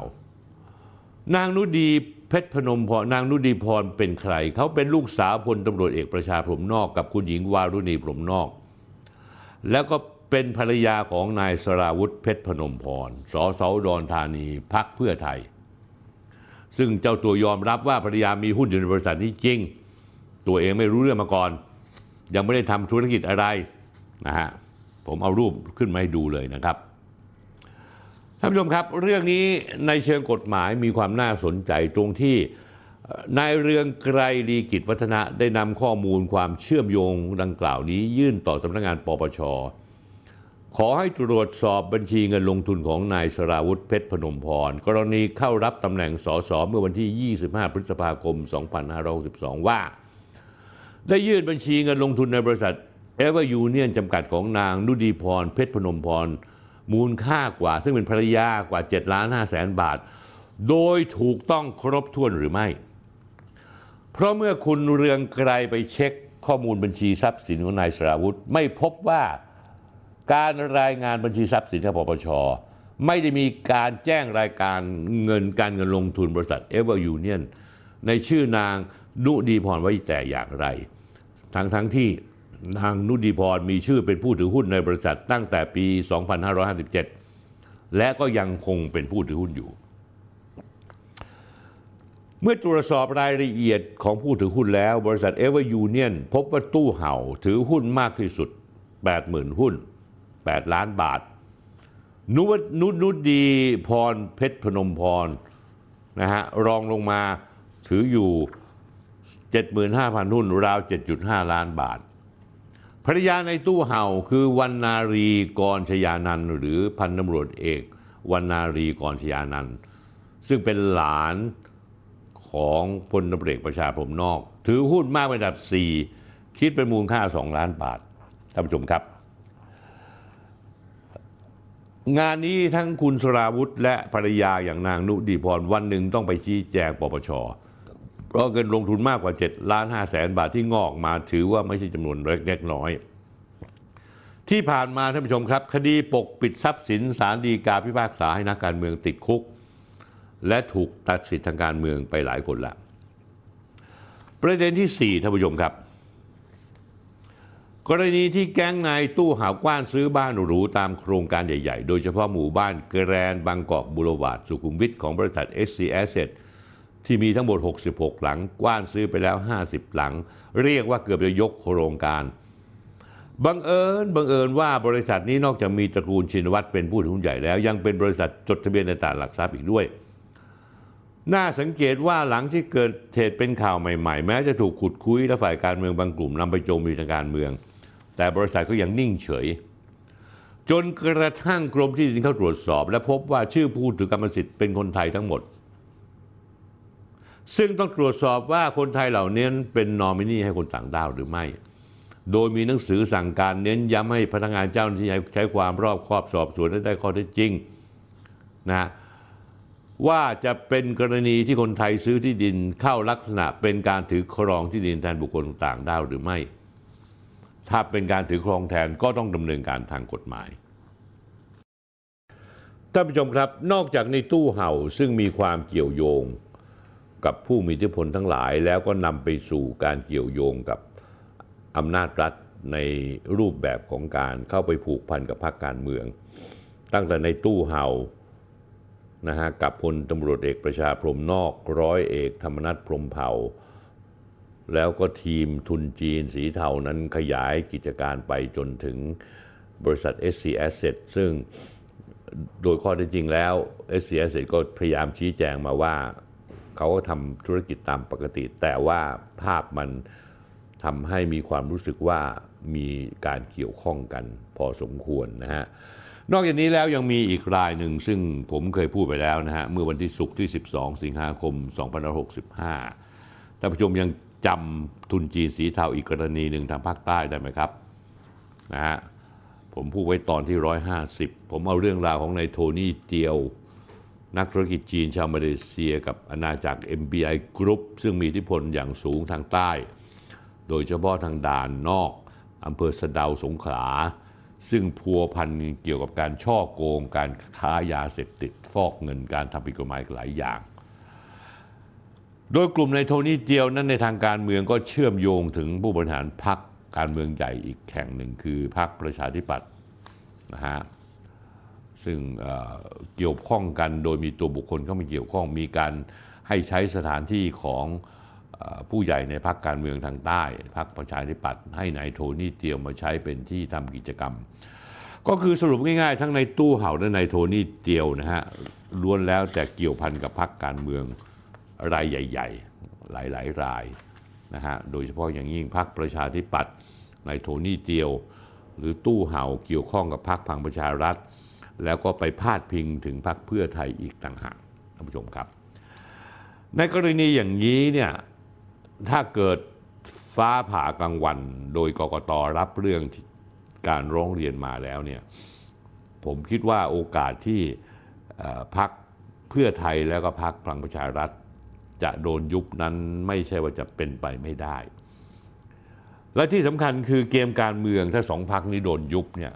อะไรมันจะเกิดขึ้นท่านผู้ชมครับ คือเขาคงไม่ยุบพรรคพลังประชารัฐพรรคเดียวถ้าเขาจะยุบนะเขาคงจะยุบพรรคเพื่อไทยด้วย เพื่อให้มัน balance กัน เพื่อไม่ให้มันดูออกว่ามันเป็นการช่วยเหลือพรรคหนึ่งเพื่อทำลายพรรคหนึ่ง ก็คือไหนๆแล้วไหนๆแล้วเอาทั้งสองพรรคในยุบไปเลยสอสอก็จะแตกกระเซ็นกระสายออกมาทันทีเลย แล้วท่านผู้ชมรู้ไหมใครจะได้ประโยชน์ที่สุด คนที่ได้ประโยชน์ที่สุดก็คือ รวมไทยสร้างลุงตู่ไม่ใช่ครับ รวมไทยสร้างชาตินะฮะรวมไทยสร้างชาติก็สามารถจะเก็บตกพวกสสพักพังประชารัฐ เพราะตอนนั้นก็จะไม่มีใครอยู่ได้ล้วก็จะทำให้รวมไทยสร้างชาตินะฮะซึ่งผมตั้งข้อสมมติฐานว่าจะต้องมีเงินหนุนหลังอยู่ด้วย ก็คงจะมีสสจำนวนมากขึ้นมาอีกจำนวนหนึ่งไม่น้อยนะฮะ ส่วนถ้าพรรคเพื่อไทยไม่อยู่แล้วส่วนหนึ่งของพรรคเพื่อไทยจำนวนไม่น้อยก็ต้องเข้ามาทางด้านพรรคภูมิใจไทย เช่นกัน แล้วพลิกเกมการเมืองสมการการเมืองก็จะเปลี่ยนกลายเป็นว่าพรรคภูมิใจไทยจะเป็นพรรคอันดับหนึ่งแล้วที่มาเป็นที่หนึ่งถ้าอย่างนั้นเราก็ยังพูดถึงคุณอนุทินชาญวีรกุลหัวหน้าพรรคภูมิใจไทย ก็มีโอกาสขึ้นเป็นนายกเป็นครั้งแรก ตามที่เคยใฝ่ฝันเอาไว้ วันนี้พักรวมไทยสร้างชาติกำลังมีปัญหาปวดหัว เพราะว่ามีคนเข้าใจว่า ซึ่งผมเป็นคนเปิดประเด็นว่าพักรวมไทยสร้างชาตินั้นก็คือพักกปปสนั่นเอง เนื่องจากว่ามีสุเทพเทือกสุบรรณเป็นผู้ที่เกี่ยวข้องอยู่ในนี้ด้วยนะฮะแล้วก็ในที่สุดแล้วก็หาหัวหน้าแกนนำกปปสไม่ได้ก็เลยต้องดึงลุงตู่เข้ามาเป็นหัวหน้าแกนนำกปปสซึ่ง ประเด็นนี้ก็ทำความเดือดร้อนให้กับผู้ที่ทำงานอยู่ในพรรครวมไทยสร้างชาติมากมาย เพราะว่าเขาทุกคนเห็นพ้องต้องกันว่า เครดิตทางการเมืองของคุณสุเทพเทือกสุบรรณนั้นตกต่ำถึงขั้นติดลบไปแล้วนะฮะไม่มีนัยยะสำคัญอะไรเลยทางการเมือง คนนินทาหมาดูถูกนะฮะเครดิตต่างๆ ที่เคยมีไม่มีอีกต่อไปแล้ว ก็เลยมองว่าการที่คนยังเชื่อว่า สุเทพเทือกสุบรรณก็คือคนที่อยู่เบื้องหลังพรรครวมไทยสร้างชาตินั้น มีจะทำให้พรรครวมไทยสร้างชาตินั้น สารวันเตี้ยลงเตี้ยลงเตี้ยลงจนกระทั่งพรรครวมไทยสร้างชาติทนไม่ไหวต้องออกมาแถลงว่าสุเทพเทือกสุบรรณนั้นไม่ได้เกี่ยวข้องอะไรกับพรรครวมไทยสร้างชาติ เพราะหลาย ๆ คนก็บอกว่าแม้กระทั่งศัตรูที่ไม่ชอบคุณสุเทพ ก็เข้าใจเหตุการณ์ดีก็ยังมาเข้ามาร่วมกับพรรครวมไทยสร้างชาติ สรุปง่าย ๆ ว่าทุนจีนสีเทาไม่ว่าจะเป็นของนายตู้เห่า หรือของนายโทนี่เตียวล้วนแล้วแต่พัวพันกับพรรคการเมืองใหญ่สามพรรคพัวพันโดยตรง หรือพัวพันโดยทางอ้อม ผมไม่รู้แหละแต่ว่าในภาพออกมาแล้วมันพัวพันกันแน่นอน นั่นก็คือพรรคพลังประชารัฐ และก็พรรคเพื่อไทยและในที่สุดก็มาที่พรรคประชาธิปัตย์เช่นกัน ก็คือในโทนี่เตียวนะฮะ ส่วนพรรคประชาธิปัตย์จะถูกยุบด้วยหรือไม่นั้น ผมคิดว่าคงไม่โดน แต่พรรคพังประชารัฐกับพรรคเพื่อไทยนั้น น่าจะเสียวไส้พอสมควร แล้วผมก็เล่าให้ฟังแล้วว่าถ้าเกิดถูกยุบจริง ๆ ทั้งสองพรรคท่านผู้ชมครับ ก็แทงเต็งไปได้เลยนะฮะว่าพักภูมิใจไทยจะเป็นพักอันดับหนึ่งของประเทศไทยอย่างแน่นอนที่สุด และก็ท่านผู้ชมครับ ไม่ใช่ว่าจะไม่มีโอกาสจะถูกยุบนะครับ เพราะว่าลุงตู่วันนี้ตัดสินใจแล้วมาที่พักรวมไทยสร้างชาตินะฮะถ้าลำพังไม่มีอะไรเกิดขึ้นอย่างที่ผมคิดเนี่ยโอกาสที่พักรวมไทยสร้างชาติจะได้สสถึง 25 คนเพื่อชูลุงตู่เป็นนายกนั้นคงจะทำยาก แต่ถ้ามีการยุบพักทั้งสองพักพลังประชารัฐ และก็พักเพื่อไทย ก็เป็นการปิดประตูไม่ให้มีการแลนสไลด์เกิดขึ้นอย่างที่ฝ่ายอนุรักษ์นิยมกลัวกัน นะเมื่อไม่มีการแลนสไลด์แล้ว พวกสสที่แตกออกมาก็ต้องหาบ้านอยู่กันละ สายเพื่อไทยนั้นก็คงจะเทตัวเองมาที่พรรคภูมิใจไทยเป็นส่วนใหญ่ ส่วนทางสายของพรรคพังประชารัฐนั้น ส่วนหนึ่งก็อาจจะกลับไปภูมิใจไทย อีกส่วนหนึ่งก็จะมาร่วมหัวลงจมท้ายกับพรรครวมไทยสร้างชาติ ซึ่งถ้าเป็นในกรณีแบบนี้นะฮะมันก็จะออกมาอย่างผลตามที่ผมได้เรียนให้ท่านผู้ชมทราบ ทั้งหมดนี้ท่านผู้ชมครับ เป็นฝีมือของทุนจีนสีเทาทั้งสิ้นนะฮะและก็ไม่ใช่ว่ากรณีของพรรคพังประชารัฐและพรรคเพื่อไทยนั้น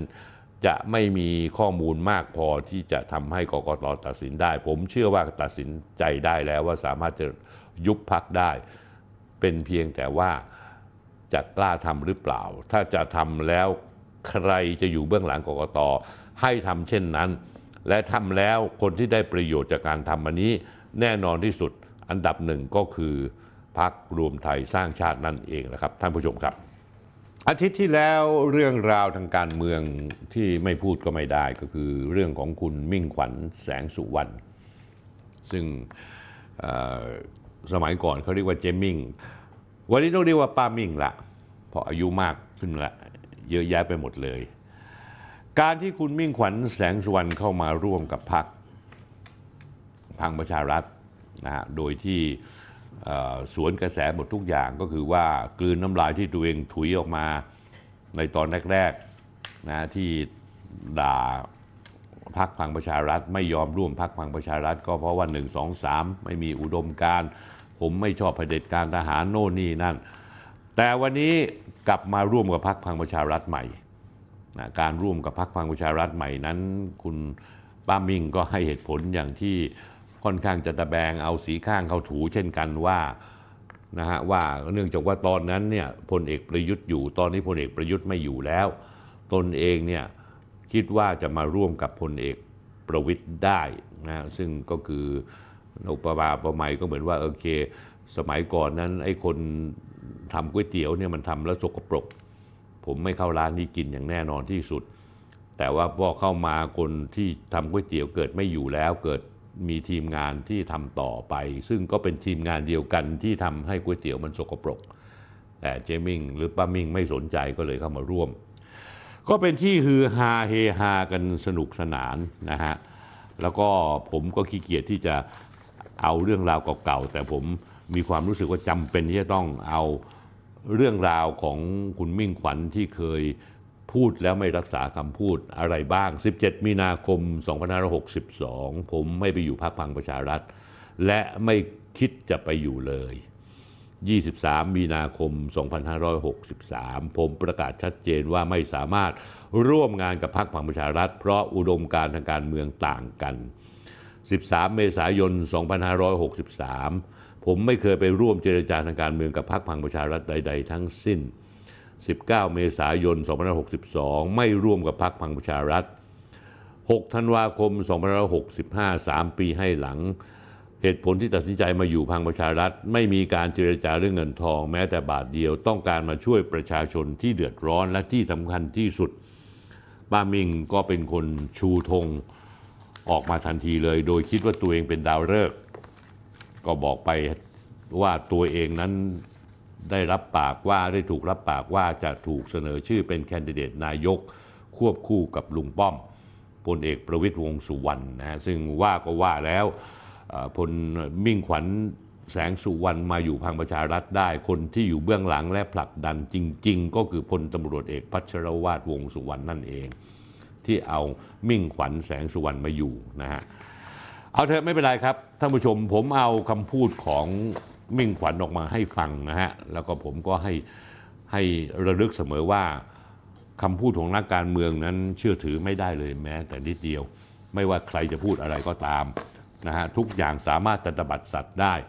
นะโดยที่มีข้ออ้างตะแบงอย่างที่คุณมิ่งขวัญก็ตะแบงแล้วบอกว่าสมัยนั้นพลเอกประยุทธ์อยู่ ผมไม่ชอบพลเอกประยุทธ์ผมอภิปรายไม่วางใจนะฮะตำหนิคุณพลเอกประยุทธ์ เยอะแยะไปหมดนะฮะแล้วก็คุณมิ่งขวัญก็พูดมาบอกว่า ผมได้ปรึกษากับพลเอกประวิตยซึ่งพลเอกประวิตยบอกว่าถ้ามิ่งขวัญจะออกดีเบต คุณต้องมีตำแหน่งที่จะออกไปดีเบต ก็คือหัวหน้าพักและแคนดิเดตนายกเท่านั้น นั่นคือสิ่งที่คุณมิ่งขวัญพูด เล่นเล่นเอาพวกบรรดาสมาชิกเก่าพักพลังประชารัฐ หัวร้อนกันไปหมดเลยงานนี้ ทุกคนออกมาใส่คุณมิ่งขวัญ แสงสุวรรณอย่างไม่หยุดเลย เป็นชุดเลยนะฮะอย่างเช่นหลายๆ คนก็บอกว่าเอ๊ะคุณมิ่งขวัญพูดมาได้ยังไง การที่คุณจะเป็นแคนดิเดตได้หรือไม่ได้มันต้องเข้ากรรมการบริหารพรรคคือคนที่มาต่อต้านคุณมิ่งขวัญเนี่ยไม่เข้าใจคุณมิ่งขวัญเพราะคุณมิ่งขวัญท่านผู้ชมครับ เป็นคนที่หิวแสงมากๆนะฮะแล้วคุณมิ่งขวัญเป็นคนที่หลงตัวเอง ชอบอวยตัวเองนะฮะตัวเองคิดว่าตัวเองเป็นดาวฤกษ์นะนั่นคือเหตุผล ทุกครั้งแล้วคุณมิ่งขวัญที่พักลูกพักคุณมิ่งขวัญต้องลาออก แล้วก็ให้คุณมิ่งขวัญออกไป แล้วก็เอามารวมพักพลังประชารัฐ ก็เพราะว่านิสัยใจคอของมิ่งขวัญนั้นมันเป็นเช่นนั้น คือผมจะบอกว่าคุณมิ่งขวัญคือนักการเมืองทั่วไปแรก ๆ ประกาศกล้าวถืออุดมการไม่รวมพักพลังประชารัฐ แต่ตอนหลังเนี่ยก็กลืนน้ำลายตัวเองเพื่อความอยู่รอด เขาคือนัก PR นักการตลาดที่มาเล่นการเมืองเท่านั้น ไม่ได้มีอะไรแปลกใหม่นิดแม้แต่นิดเดียว ไม่มีอะไรที่ดีเท่ากับการ์ตูนของผู้จัดกวนของคุณบัญชาคามินนะวันพุธที่ 7 ธันวาคม ผมเอาขึ้น จอให้ดูมันเจ็บจริงๆฮะโอ้ยมันเจ็บ มันเจ็บจริง ๆ เลยนะลองดูฮะแล้วก็ลองคิดดูนะฮะคุณวิ่งขวัญเจริญเติบโตมา จบนิติศาสตร์จากจุฬาลงกรณ์นะฮะอายุ 70 ปี เป็นคนทำงานเก่งอยู่ฝ่ายประชาสัมพันธ์ของโตโยต้าทำให้โตโยต้ามีความรู้สึกภาคภูมิใจและชื่นชมในการทำงานของคุณมิ่งขวัญ ก็คือคุณมิ่งขวัญจะเน้นในเรื่องของการประชาสัมพันธ์การสร้างภาพพจน์นะฮะไม่ได้ว่าเป็นคนที่เข้ามาแก้ปัญหา ซึ่งเป็นปัญหาเรื้อรัง อย่างเช่นปัญหาชาติบ้านเมือง แต่จับประเด็นประเด็นหนึ่งแล้วมาโปรโมทนะฮะแล้วคุณมิ่งขวัญนนั้นมีธุรกิจส่วนตัวเป็นธุรกิจปั้นดาราที่ทำมากว่า 20 กว่าปีแล้ว หลายคนไม่ว่าจะเป็นวิลลี่แมคกินทอชรวมทั้งแคทเธอรียแมคกินทอชก็ปั้นมาแล้วจอห์นนี่แอนโฟเน่ก็ปั้นมาแล้ว ทัช ณ ตะกั่วทุ่งก็ปั้นมาแล้วในโอวรุษวรธรรมก็ปั้นมาแล้ว ดอมเหตระกูลปีเตอร์คอร์ปไดเรนดัล ทุกคนพูดที่ผมเอ่ยชื่อนี้ผ่านการปั้นของมิ่งขวัญมาแล้วนะฮะนอกจากนั้นแล้วเขาก็จะเป็นคนที่เจ้าของฉายา Image Maker เขาเป็นเคยทำงานผับเป็นเจ้าของผับย่านสะพานควายชื่อท็อกซิกที่โด่งดังมากๆ ของวัยรุ่นเมื่อสิบกว่าปีที่แล้วนะฮะหลังจากนั้นคุณมิ่งขวัญก็เข้ามาเล่นการเมืองตรงนี้แหละครับท่านผู้ชมครับที่ผมจะเล่าให้ท่านผู้ชมฟัง ผมรู้จักคุณมิ่งขวัญตอนที่ผมทำรายการเมืองไทยรายสัปดาห์ว่าคุณมิ่งขวัญนนั้นเข้ามาแทนคุณสรจักรสวรรณเกษม ซึ่งเป็นคนของคุณสุรเกียรติเสถียรไทย คุณสรจักรนั้นเป็น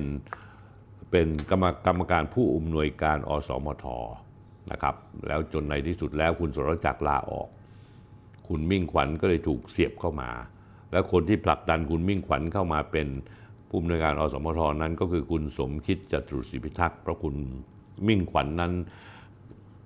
ถูกใจถูกตาของดรสมคิดว่าเป็นคนที่เก่ง เป็นคนที่สามารถที่จะโปรโมทคนโน้นคนนี้ได้ เป็นคนที่สามารถที่จะห้องมืดๆจะไปหาแสงเข้ามาเพื่อฉายเข้ามาได้คือ เป็นคนหิวแสงและเป็นคนหาแสงเก่งนะฮะตอนนั้นคุณ สมคิดยังอยู่กับคุณทักษิณชินวัตรอยู่นะฮะ แล้วก็คุณมิ่งขวัญมาเป็นผู้บริการอสมทท่านผู้ชมครับ สิ่งแรกที่คุณมิ่งขวัญรับงานของคุณทักษิณมาก็คือว่าให้ถอดรายการเมืองไทยรายสัปดาห์ออก เพราะเมืองไทยรายสัปดาห์นั้น มันเป็นหนามตำตาของคุณทักษิณชินวัตรแล้วผมก็ไม่ได้ วันที่ผมออกรายการเมืองไทยรายสัปดาห์ช่วงหลังๆ ก่อนที่จะถูกถอดนั้นกับรายการคุยทุกเรื่องกับสนที่วันนี้ไม่ได้มีเนื้อหาอะไรต่างกัน ก็คือว่าเอาทำนำหน้าอะไรที่เป็นความจริงก็พูดความจริงโดยที่ไม่หวั่นเกรงอะไรทั้งสิ้น วันที่คุณทักษิณเบรกแตก แล้วสั่งให้คุณมิ่งขวัญตลอดจนนะฮะคุณเรวัตฉ่ำเฉลิม ซึ่งเป็นประธานอสมทนั้น เพื่อที่จะยกเลิกถอดรายการนั้นออกก็คือวันที่ผมเอาเรื่อง ลูกแกะนะฮะลูกแกะหลงทางนะฮะออกมาพูดนะฮะซึ่งคุณทักษิณมีความสึกเขารับไม่ได้ เพราะว่าคำว่าลูกแกะหลงทางนั้น มันเป็นตำนานหรือมีความเชื่อว่าเป็นเชื้อพระวงศ์องค์หนึ่งเป็นคนที่แต่งขึ้นมา เพื่อเตือนสติคุณทักษิณนะฮะแล้วคุณทักษิณโกรธมาก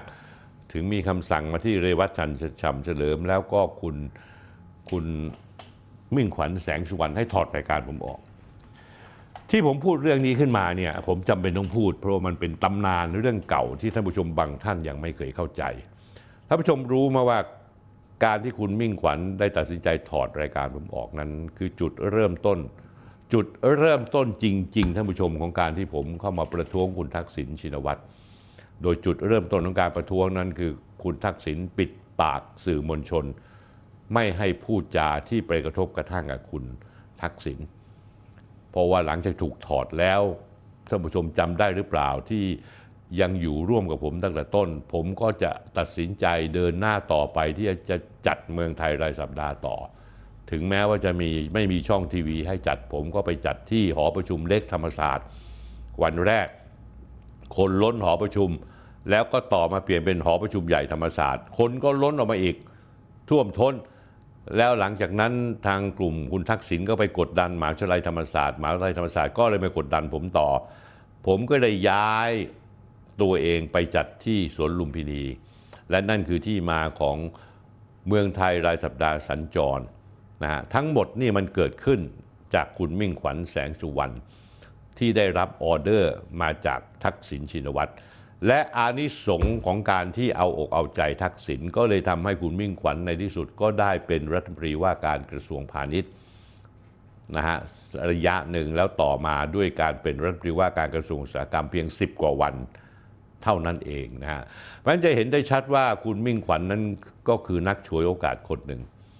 นะคุณมิ่งขวัญนอกจากเป็นคนหิวแสงแล้วยังเป็นนักฉวยโอกาสที่ภาษาอังกฤษเขาเรียกว่า opportunist นะฮะแต่ช่างมันเถอะผมทางใครทางมัน แต่ผมรู้จักเขาดีพอที่ผมจะเห็นว่าเขาเสนอตัวเป็นแคนดิเดตนายก ผมก็ได้แต่หัวเราะฮือฮือฮือฮือฮือฮือนะฮะแต่ผมก็มีความรู้สึกขำขันนะคนบางคนแก่จนอายุ 70 ปีแล้วยังไม่รู้จักตัวเองว่าตัวเองนั้นเนื้อแท้เป็นคนยังไงเป็นอย่างไร ผมสนับสนุนมาก ที่จะให้ลุงป้อม หรือให้พลตำรวจเอกพัชระวาดวงสุวรรณเสนอให้คุณมิ่งขวัญเป็นนายก ผมอยากให้คุณมิ่งขวัญเป็นนายกชิบหายเลยงานนี้ เชิญตามสบาย แม้กระทั่งทักษิณชินวัตรซึ่งเคยเป็นผู้ที่มีคุณอุปการได้ส่งเสริมชีวิตของมิ่งขวัญให้เจริญเติบโตในช่วงนั้นหลังจากที่ปลดรายการผม ก็ยังออกมาแดกดันว่าดีแล้วให้คุณมิ่งขวัญไปเป็นแคนดิเดตเถอะ สมสมมากคุณมิ่งขวัญจะออกมาดีเบตกับใคร แล้วก็จะมโนยังไงก็เชิญตามสบาย เพราะว่าสิ่งที่คุณมิ่งขวัญพูดนั้น มันเป็นสิ่งที่ทำไม่ได้ และเป็นคนเป็นสิ่งเป็นคนที่ทำงานไม่เป็นท่านผู้ชมครับ คนชีวิตทั้งชีวิตทำอยู่อย่างเดียวคือการสร้างภาพให้ตัวเอง หาแสงให้ตัวเองนะฮะแล้วก็พยายามทำตัวเป็นดาวฤกษ์ ทั้งทั้งที่ตัวเองไม่มีแสงเลยแม้แต่นิดเดียว และนี่คือที่มาของเรื่องราวของมิ่งขวัญแสงสุวรรณหรือว่าป้ามิ่งนะฮะของพวกเราท่านผู้ชมครับ วันนี้ผมจะพูดถึงคนคนหนึ่งที่ประวัติการศึกษาตลอดจนหน้าที่การงานค่อนข้างจะดีมาก ๆ อย่างเลย คนคนนี้ชื่อคุณกนกวงตระงานนะฮะอายุอ่อนกว่าผม 5 ปี เป็นคนพิจิตรจบอสัมชัญบางรัก เครือเดียวกับผม แต่ผมอสัมชัญศรีราชานะฮะเคยสอบเข้าสอบคณะทันตแพทยศาสตร์ จุฬานะครับเคยเป็นเหตุการณ์ 14 ตุลา 2516 เป็นรองเลขาธิการฝ่ายเศรษฐกิจของศูนย์กลางนิสิตนักศึกษาแห่งประเทศไทย สนท คุณกนกไปเรียนต่อที่ปริญญาโทที่มหาวิทยาลัยแคลิฟอร์เนีย และได้ทุนศึกษาต่อปริญญาเอกที่มหาวิทยาลัยจอห์นฮอปกินส์ซึ่งเป็นมหาวิทยาลัยอันดับต้นๆของอเมริกาด้วยคะแนนเป็นที่หนึ่งของมหาวิทยาลัยนะฮะเรียนวปอรุ่นที่ 37 เคยเป็นอาจารย์ประจำคณะรัฐศาสตร์ จุฬาลงกรณ์มหาวิทยาลัยได้รับตำแหน่งเป็นศาสตราจารย์ 2534 หลังจากนั้นก็ไปเป็นรองปลัดกระทรวงทบวงมหาวิทยาลัย สมัยที่อาจารย์วิจิตศรีสะอ้านเป็นปลัดทบวง หลังจากนั้นเข้าสู่แวดวงธุรกิจ เป็นกรรมการของบริษัท Central Retail Corporation อยู่กับห้างสรรพสินค้าโรบินสัน ประธานกรรมการบริหาร Family Mart ประธานกรรมการบริษัทกรุงเทพธนาคมในปี 2547-50 เส้นทางการเมืองของคุณกนกวงตระงานนั้นเคยเป็นที่ปรึกษาของอดีตผู้ว่าราชการกรุงเทพมหานคร คุณอภิรักษ์โกศโยธินเรารับผิดชอบทางด้านการศึกษาและเศรษฐกิจ หลังจากนั้นแล้วคุณกนกยังเคยเป็นที่ปรึกษานายกรัฐมนตรีในช่วงของนายอภิสิทธิ์เวชชาชีวะ นะฮะคุณกนกนี้ได้ลงสมัครรับเลือกตั้งในบัญชีรายชื่อ สังกัดพรรคประชาธิปัตย์ได้รับการเลือกตั้งเป็นสสสองสมัยในปี 2554 และ 2562 ท่านผู้ชมครับทำไมผมต้องพูดถึงคุณกนกวงตระงาน คนที่มี background การศึกษาที่เลอเลิศประเสริฐสีมีตำแหน่งแห่งที่หน้าที่หลาย ๆ คนที่เจริญเติบโตมาใฝ่ฝันที่จะมีหน้าที่การงานอย่างกนก ที่ผมต้องพูดว่าคุณกนกเนี่ยท่านเป็นได้ออกรายการในสายโทรทัศน์ Nation TV ถึงสองครั้ง ครั้งแรกคือวันที่ 19 กันยายน 2565 ในรายการ Morning Nation ครั้งที่ 2 วันที่ 21 พฤศจิกายน 2565 ในรายการคมชัดลึกทำไมต้องเป็น Nation เพราะ Nation นั้นเจ้าของ Nation คือนายฉายบุญนาค ซึ่งมีภรรยาชื่อคุณเดีย วัฒนยาวงโอภาสี ซึ่งอดีตเคยเป็นสสพักพังประชารัฐ แต่พอพักประชารัฐเริ่มแตกก็เลยลาออกมาแล้วมาสังกัดพักประชาธิปัตย์เพราะฉะนั้นแล้วทีวีช่องเนชั่นจากนี้ไปก็ต้องสนับสนุนพรรคประชาธิปัตย์อย่างสุดริมทิมประตู และนั่นคือที่มาของการที่คุณกนกวงตระงานมาพูดในรายการถึงสองครั้ง 19 กันยา 21 พฤศจิกายน หลักการก็คือพูดง่ายว่าเมื่อพรรคประชาธิปัตย์ด้อยค่า กระบวนการปลดล็อกกัญชา คุณกนกก็เลยถือโอกาสใช้ช่องเนชั่นนั้นออกมา เพื่อด้อยค่ากัญชา เพื่อทำให้ตัวเองดูเท่ เพื่อให้สังคมได้เห็นว่ากัญชานั้นเป็นอันตรายในสายตาของคุณกนก แต่ทีนี้ปัญหามันไม่ใช่อยู่ตรงนี้ท่านผู้ชมปัญหามันอยู่ที่ว่า พอคุณกนกกล่าวหาหลายประเด็นว่าคณะกรรมาการร่างพรบกัญชากัญชงของสภาผู้แทนราษฎร ไม่ได้คำนึงถึงเด็กและเยาวชน ไม่เคยมีการถกเถียงด้วยงานวิจัย เพื่อเปรียบเทียบข้อดีข้อเสียและชาวบ้านปลูกได้แต่ขายไม่ได้ จึงไม่ได้เกิดประโยชน์ทางเศรษฐกิจ และแม้มีกฎหมายก็ยังปฏิบัติไม่ได้เพราะต้องมีรายละเอียดท่านผู้ชมครับ คุณกนกครับ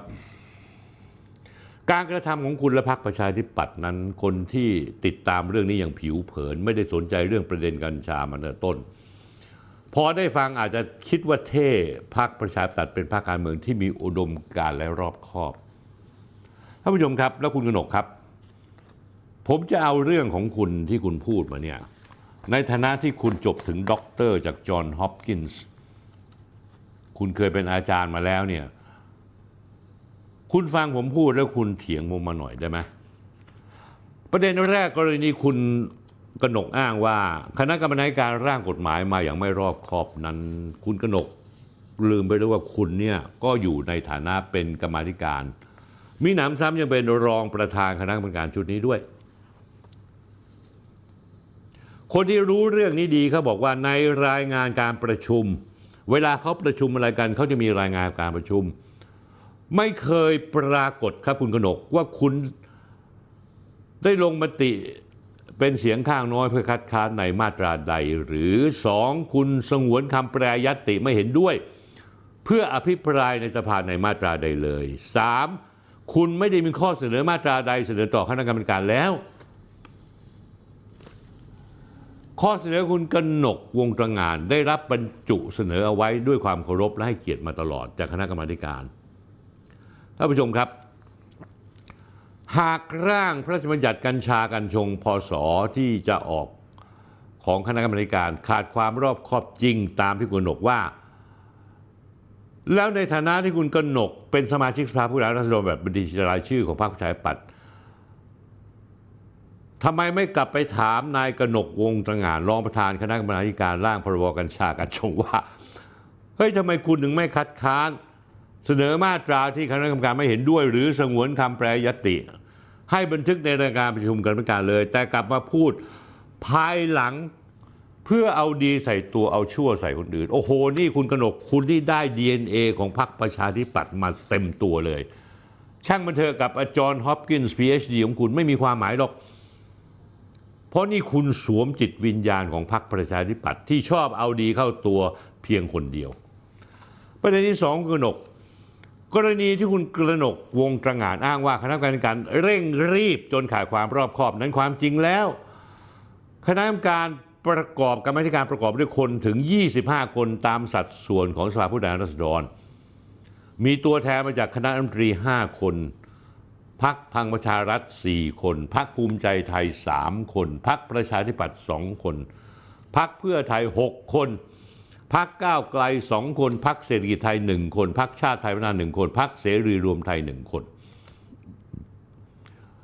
เมื่อประมวลกฎหมายยาเสพติดที่รัฐสภาให้ความเห็นชอบนั้น ไม่ได้กำหนดให้กัญชาเป็นยาเสพติดอีกต่อไป ตั้งแต่วันที่ 24 สิงหาคม 2564 และต่อมามีการปลดล็อกกัญชาออกยาเสพติด มีผลโดยคณะกรรมการป้องกันและปราบปรามยาเสพติด ตั้งแต่วันที่ 9 มิถุนายน 2565 ด้วยเหตุนี้คณะกรรมการจึงย่อมมีหน้าที่ในการเร่งรัดให้มีกฎหมายออกเพื่อใช้ประโยชน์ในการควบคุมกัญชาอย่างเหมาะสม โดยเร็วที่สุดเท่าที่จะเป็นได้ท่านผู้ชมครับ คุณกนกครับ คุณกนกเป็นรองประธานกรรมาธิการ ปากคุณบอกว่าคุณแสดงความห่วงใยพรบกัญชา แต่ผมดูการประชุมร่วมประชุมกมทแล้ว คุณเข้าประชุมไม่ถึงครึ่งหนึ่งเลย แม้แต่คุณปากเป็นห่วงมากน้ำลายไหลยย้อยเลยว่าเป็นห่วงเป็นใหญ่เรื่องพรบกัญชา การเร่งรัดของคณะกรรมการครับคุณกนกมิได้เป็นไปโดยไร้รำรัดความรับผิดชอบ เพราะกรรมการได้เร่งรัดโดยการเพิ่มจำนวนการประชุม ถึงสองครั้งต่อหนึ่งสัปดาห์ และเป็นการประชุมทั้งครึ่งเช้าและครึ่งบ่าย คุณกนกครับคณะกรรมการได้เสียสละเวลาในการทุ่มเทเรื่องนี้อย่างเต็มความสามารถ และเป็นไปอย่างรับผิดชอบ โดยมีการประชุมรวมทั้งสิ้น 21 ครั้งในขณะที่คุณกนกวงตรงานที่ระบุว่าห่วงใยกฎหมายฉบับดังกล่าว แต่ในข้อเท็จจริงกลับให้เวลาเข้าร่วมประชุมคณะกรรมการทั้งสิ้น 10 ครั้งเท่านั้น เข้ายังไม่ถึงครึ่งหนึ่งของการประชุมทั้งหมดทำไมคุณถึงหน้าไหว้หลังหลอกอย่างนี้คุณกนก นอกจากนี้แล้วแม้คุณกนกจะประชุมทั้ง 10 ครั้ง คุณเข้าประชุม 10 ครั้ง แต่คุณไม่เคยคัดค้านหรือขอสงวนคำแปลยติมาตราใด หรือขอมติเป็นเสียงข้างน้อย ไม่มีเลย ประเด็นที่สามคุณกนกครับ คุณให้สัมภาษณ์รายการเนชั่นกล่าวย้ำทั้งสองครั้งว่าต้องมีความสมดุลทั้งสามฝ่าย คือการแพทย์เกษตรกร และการคุ้มครองเด็กและเยาวชน คุณกนกจำได้ไหมฮะคุณพูดอย่างนี้ แต่ในความเป็นจริงแล้วคุณกนกกลับเป็นผู้เสนอต่อคณะกรรมการ คุณเป็นคนเสนอเองคุณกนก ว่าให้จัดพื้นที่สูบกัญชาเพื่อนันทนาการเพื่อการท่องเที่ยว ในคืนพระจันทร์เต็มดวง full moon party สำหรับพื้นที่การท่องเที่ยวสีเอง จริงหรือเปล่าคุณกนกด็อกเตอร์จากจอห์นฮอปกินส์จริงหรือเปล่า หลักฐานปรากฏในคลิปวิดีโอที่นำเสนอโดยศาสตราจารย์กนกวงตรงานกรรมการสสพักประชาธิปัตย์เอง คุณได้อภิปรายเอาไว้เมื่อวันที่ 13 มิถุนายน 2565 ในการเสนอเรื่องการเปิดนันทนาการเพื่อการท่องเที่ยวในคืนพระจันทร์เต็มดวงฟูมูลปาร์ตี้ จะให้ผมถอดคำต่อคำของคุณไหมคุณบอกว่าผมมองว่าพืชกัญชากัญชงเนี่ยเป็นพืชเศรษฐกิจที่มีความสำคัญต่อการฟื้นตัวของประเทศ นี่คุณพูดเลยเนี่ย เมื่อดูภาวะการการแสดงออกของคุณในการรายออกรายออกรายการเนชั่นทั้งสองครั้ง กับคำพูดที่คุณพูดหรือว่าผมมองว่าพืชกัญชากัญชง เป็นพืชเศรษฐกิจที่มีความสำคัญต่อการฟื้นตัวของประเทศ เพราะฉะนั้นแล้วกัญชากัญชงจะต้องเป็นพืชที่สร้างรายได้ให้กับประเทศนะครับ อันนี้เป็นพื้นฐานสำคัญ เราเห็นประโยชน์ในเรื่องการแพทย์ เราเห็นประโยชน์ในอุตสาหกรรม แต่อีกด้านหนึ่งควรให้ตัวเล็กตัวน้อยเนี่ยได้รับประโยชน์ด้วย อันนี้เป็นเรื่องที่สำคัญมาก เรื่องคำว่าสันทนาการเนี่ยซึ่งผมเข้าใจนะครับ ที่ข้อเป็นห่วงโดยเฉพาะกับเยาวชน แต่วันนี้โดยข้อเท็จจริงครับท่านประธาน ในหลายพื้นที่ในบางเวลามันจะมีการใช้กัญชงกัญชาอยู่แล้ว ผมขออนุญาตยกตัวอย่างเป็นรูปธรรมอย่างฟูมูลปาที่ดีกอดพังงันเนี่ยครับเราอาจจะยกเข้าไปเลยวันหนึ่งได้ไหมวันพระจันทร์เต็มดวงนะครับ พื้นที่ท่องเที่ยวคุณใช้ไปเลย เพื่อประโยชน์นักท่องเที่ยว เอากันแค่นี้ก็พอลุงกนก นี่คือสิ่งที่คุณพูด นี่คุณพูดเองนะคุณกนก หรือคุณจะปฏิเสธว่าคุณไม่ได้พูด นอกจากนี้แล้วในความเป็นจริงแล้วคณะกรรมการให้ความสำคัญต่อเด็กเยาวชนสตรีให้นมบุตรสตรีมีขันมากถึงมากที่สุด เพราะ มีบทลงโทษจำคุกผู้ที่ให้หรือขายให้เยาวชนใช้กัญชา มีบทลงโทษ การผิดต่อเยาวชนให้เพิกถอนการจดแจ้งในการปลูกกัญชาที่บ้าน มีบทลงโทษให้เพิกถอนการอนุญาตกัญชาเพื่อการค้า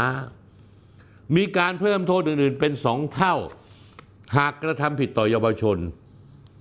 มีการห้ามขายออนไลน์การห้ามขายโฆษณา การห้ามโฆษณา มีการห้ามขายผ่านเครื่องขาย มีการห้ามขายในโรงเรียน ด้วยความสำคัญด้วยการให้ความสำคัญเหล่านี้กรรมาธิการที่ชื่อกนกวงตระงานจากพรรคประชาธิปัตย์ตามหลักฐานที่ปรากฏในการประชุม นายกนกไม่เคยมีประเด็นคัดค้านสงวนคำแปรยตติหรือเสนอกฎหมายอื่นใดนอกเหนือจากคณะกรรมการเสนอในการคุ้มครองเยาวชน คุณกนกครับท่านผู้ชมครับ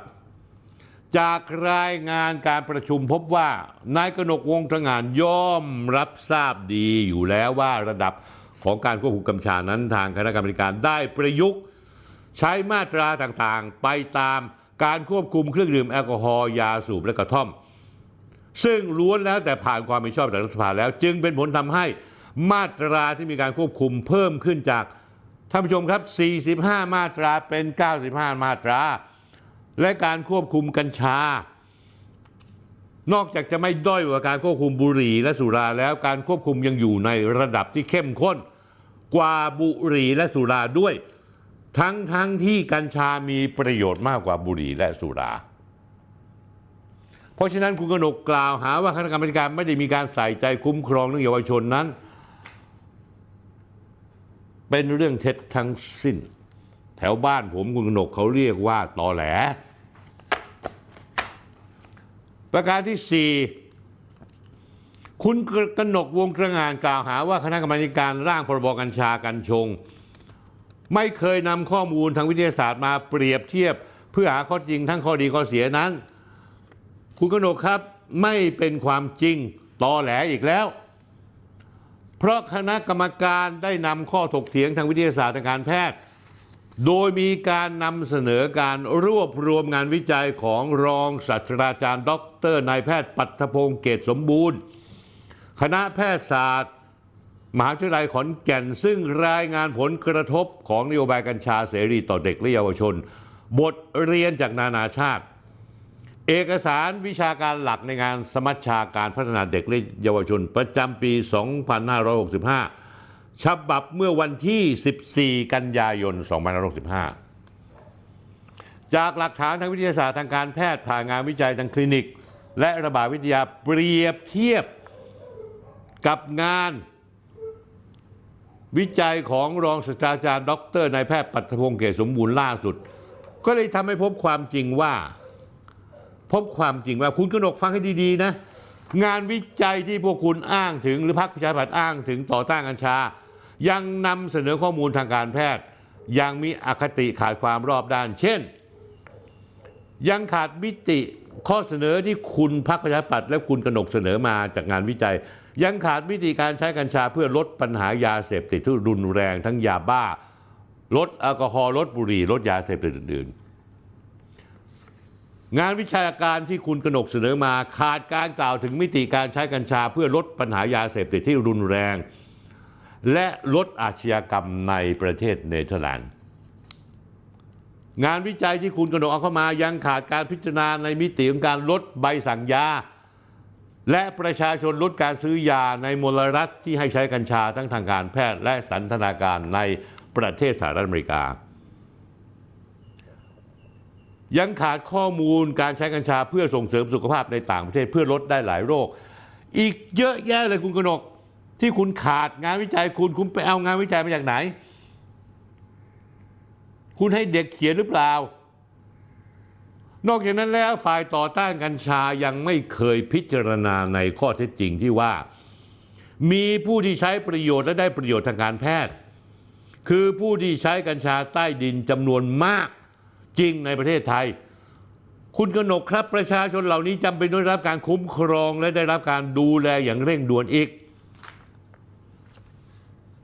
ประการที่ 5 คุณกนกกล่าวหาว่าคณะกรรมการร่างกฎหมายให้ประชาชนปลูกได้ แต่ขายไม่ได้เป็นการเอื้อประโยชน์ในทุน และประชาชนจะทำการค้าไม่ได้ การเสนอของคุณนั้นคุณกนกครับไม่เป็นความจริงเลยแม้แต่นิดเดียว เพราะกรรมธิการคณะกรรมการให้การปลูกด้วยการจดแจ้งนั้น เพื่อเป็นหลักประกันว่าประชาชนจะสามารถพึ่งพาตัวเองได้ นี่คือ การพึ่งพาตัวเองของประชาชน เพราะว่าถ้าประชาชนปลูกเองได้ 5 ต้น รับทราบถึงการที่จะวิวัฒนาการบูรณาการ ทั้งใบกัญชา ต้นกัญชา รากกัญชาแล้ว กัญชาครับคุณกนกคือยาสามัญประจำบ้าน ประเทศไทยไม่จำเป็นต้องเสียเงินซื้อ ยาแก้อักเสบมากเหมือนทุกวันนี้ ประเทศไทยไม่จำเป็นต้องเสียเงินที่จะซื้อยานอนหลับ แต่ประชาชนท่านผู้ชมครับ และคุณกนกครับ หากจะค้าขายกัญชา คุณกนกฟังให้ดีๆ ต้องขออนุญาตทำตามหลักเกณฑ์ และต้องรับผิดชอบต่อสังคม โดยเกษตรกรปลูกเพื่อขายไม่เกิน5รายไม่ต้องเสียค่าธรรมเนียม สามารถเป็นบุคคลธรรมดา วิสาหกิจชุมชนหรือนิติบุคคลก็ได้ แต่ต้องเป็นคนไทย แต่กฎหมายจะควบคุมเฉพาะช่อดอกกัญชาที่ต้องขายตามหลักเกณฑ์ โดยเป็นการเปิดโอกาสให้ประชาชนใช้ประโยชน์ส่วนอื่นของกัญชา ที่ไม่ใช่ช่อดอก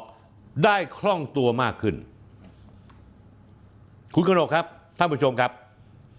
สิ่งที่กล่าวมาข้างต้นกฎหมายที่ร่างโดยคณะกรรมการนั้น ไม่มีไม่มีหลักเกณฑ์ใดเลย เป็นการกีดกั้น การประกอบธุรกิจรายเล็ก แต่ประการใด นอกจากนั้นแล้วยังสำทับด้วยว่ากฎกระทรวงต้องเป็นไปเพื่อไม่เกิดการกีดการการค้าด้วย การกล่าวหาคณะกรรมการว่าร่างกฎหมายทำให้ประชาชนไม่ขายได้ คุณกนกครับเป็นเรื่องโกหกตอแหลจริง ๆ ประการที่ 6 ประการสุดท้าย คุณกนกอ้างว่าต่อให้พรบกัญชากัญชงผ่านความเป็นชอบจากสภา ก็ยังใช้ไม่ได้อยู่ดี เพราะยังไม่มีรายละเอียด ผมวันนี้ผมพูดกับคุณอย่างสุภาพนะเพราะเห็นคุณเป็นถึงด็อกเตอร์จากจอห์นฮอปกินส์ถ้าคุณเป็นนายสันธนะหรือนายตู้ห่าวนี่นะ คุณเจอผมไม่หลายดอกแล้วนะ การโกหกตอแหลแบบนี้เนี่ยผมรับไม่ได้ ข้อกล่าวหาบอกว่ายังใช้ไม่ได้ดี เพราะยังไม่มีรายละเอียด ข้อกล่าวหาที่คุณกล่าวหานั้นฟังไม่ขึ้น เพราะทุกพระราชบัญญัติจะมีการกล่าวรายละเอียดในระดับกฎกระทรวงหลังจากนั้น กฎหมายออกแล้วกฎกระทรวงก็จะล้อกฎหมายด้วยการออกระเบียบออกมา เพื่อล้อกฎหมายทุกข้อ การเร่งพรบกัญชงกัญชาก็จะสามารถทำเร่งรัดกฎกระทรวงให้บังคับใช้ให้ได้โดยเร็วขึ้นต่อไป คุณกนกครับ แต่ถึงอย่างไรการตราพระราชบัญญัตินั้นไม่ได้หมายความว่าจะต้องรอเวลาควบคุมอีกนาน เพราะในปัจจุบัน แม้จะไม่มีกฎหมายกัญชากัญชง แต่กระทรวงสาธารณสุขและกระทรวงอื่น ได้ออกประกาศมาตรการควบคุม และประยุกต์ใช้กฎหมายอื่นไปแล้วไม่ต่ำกว่า 12 ฉบับเเพียงในการมีพระราชบัญญัติจะทำให้การใช้ประโยชน์และการควบคุมเป็นระบบ อยู่ในพระราชบัญญัติเดียว และมีบทลงโทษที่รุนแรงขึ้น สามารถบังคับใช้ได้ในทันที จึงจำเป็นต้องมีกฎหมายในระดับพระราชบัญญัติอย่างเร่งด่วนคุณกนกครับ ผมไม่อยากจะบอกว่าผมเนี่ยสวนหมัดกับคุณหมัดต่อหมัด ว่าคุณโกหก คุณหิวแสง วันนี้เนี่ยผมยังไม่รู้เลยว่าระหว่างคุณเนี่ยกับมิ่งขวัญแสงสุวรรณเนี่ยใครเหนือกว่าใคร คุณกนกครับ อย่าทำตัวเป็นเจ้าของโรงงานน้ำแข็ง ปั้นน้ำให้เป็นตัว สิ่งที่ผมพูดไปเรื่องของคุณนั้นพิสูจน์ได้ทุกข้อว่าคุณพูดไม่จริง พูดไม่จริง พูดไม่จริง พูดไม่จริง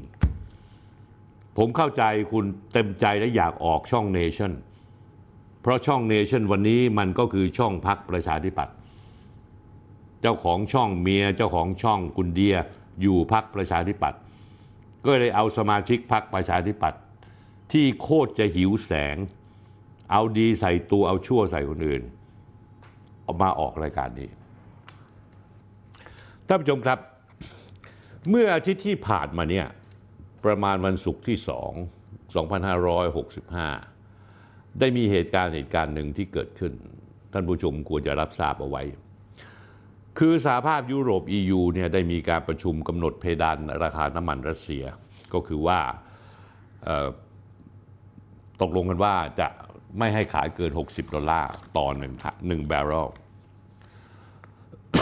ราคาน้ำมันดิบทั่วโลกท่านผู้ชมครับ อ้างอิงจากวันที่ 3 พฤศจิกายน ราคาดิบ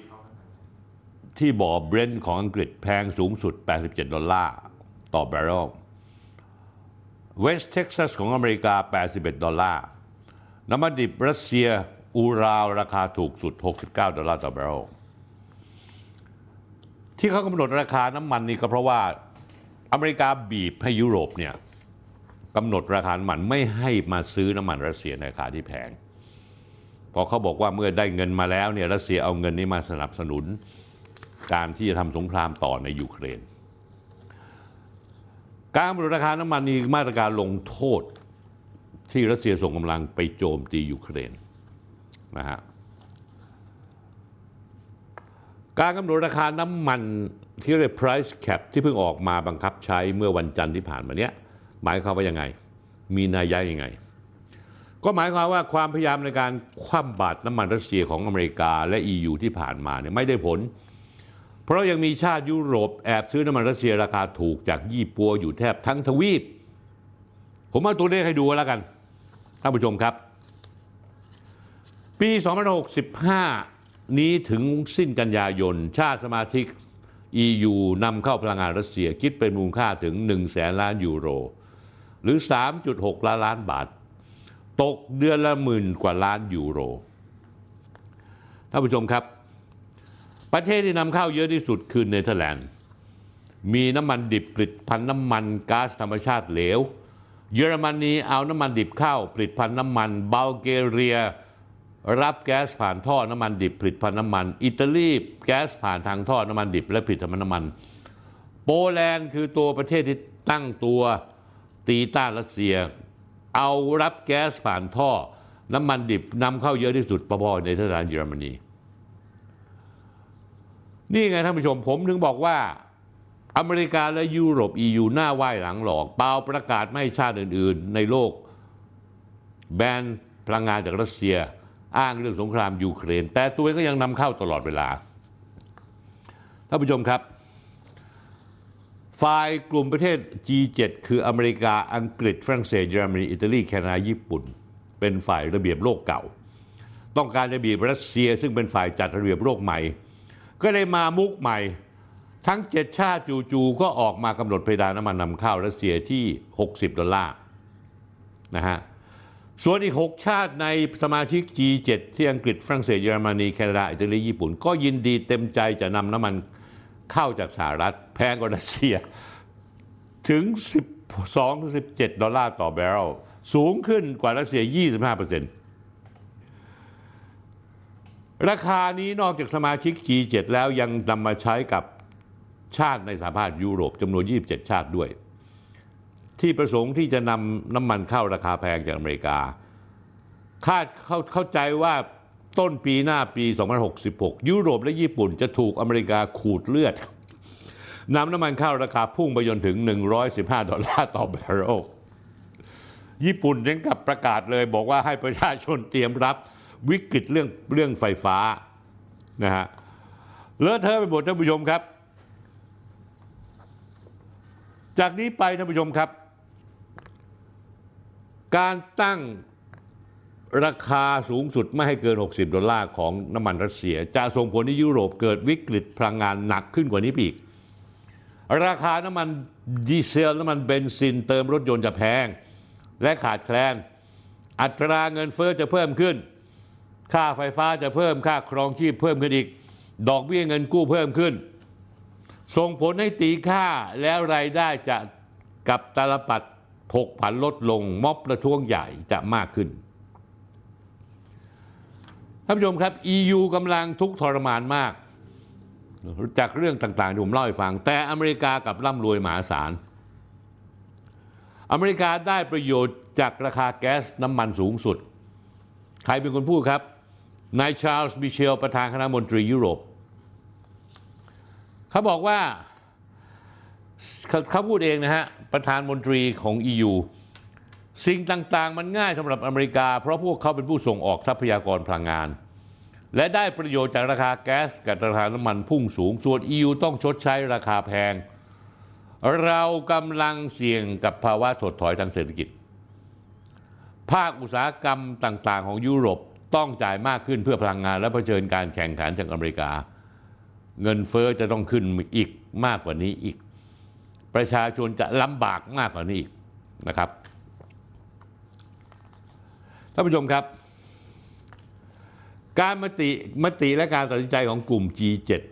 เป็นเรื่องของคนประมาณ 30 ชาติ ไม่ได้มีความเกี่ยวข้องกับชาวโลกอีกกว่า 170 ประเทศ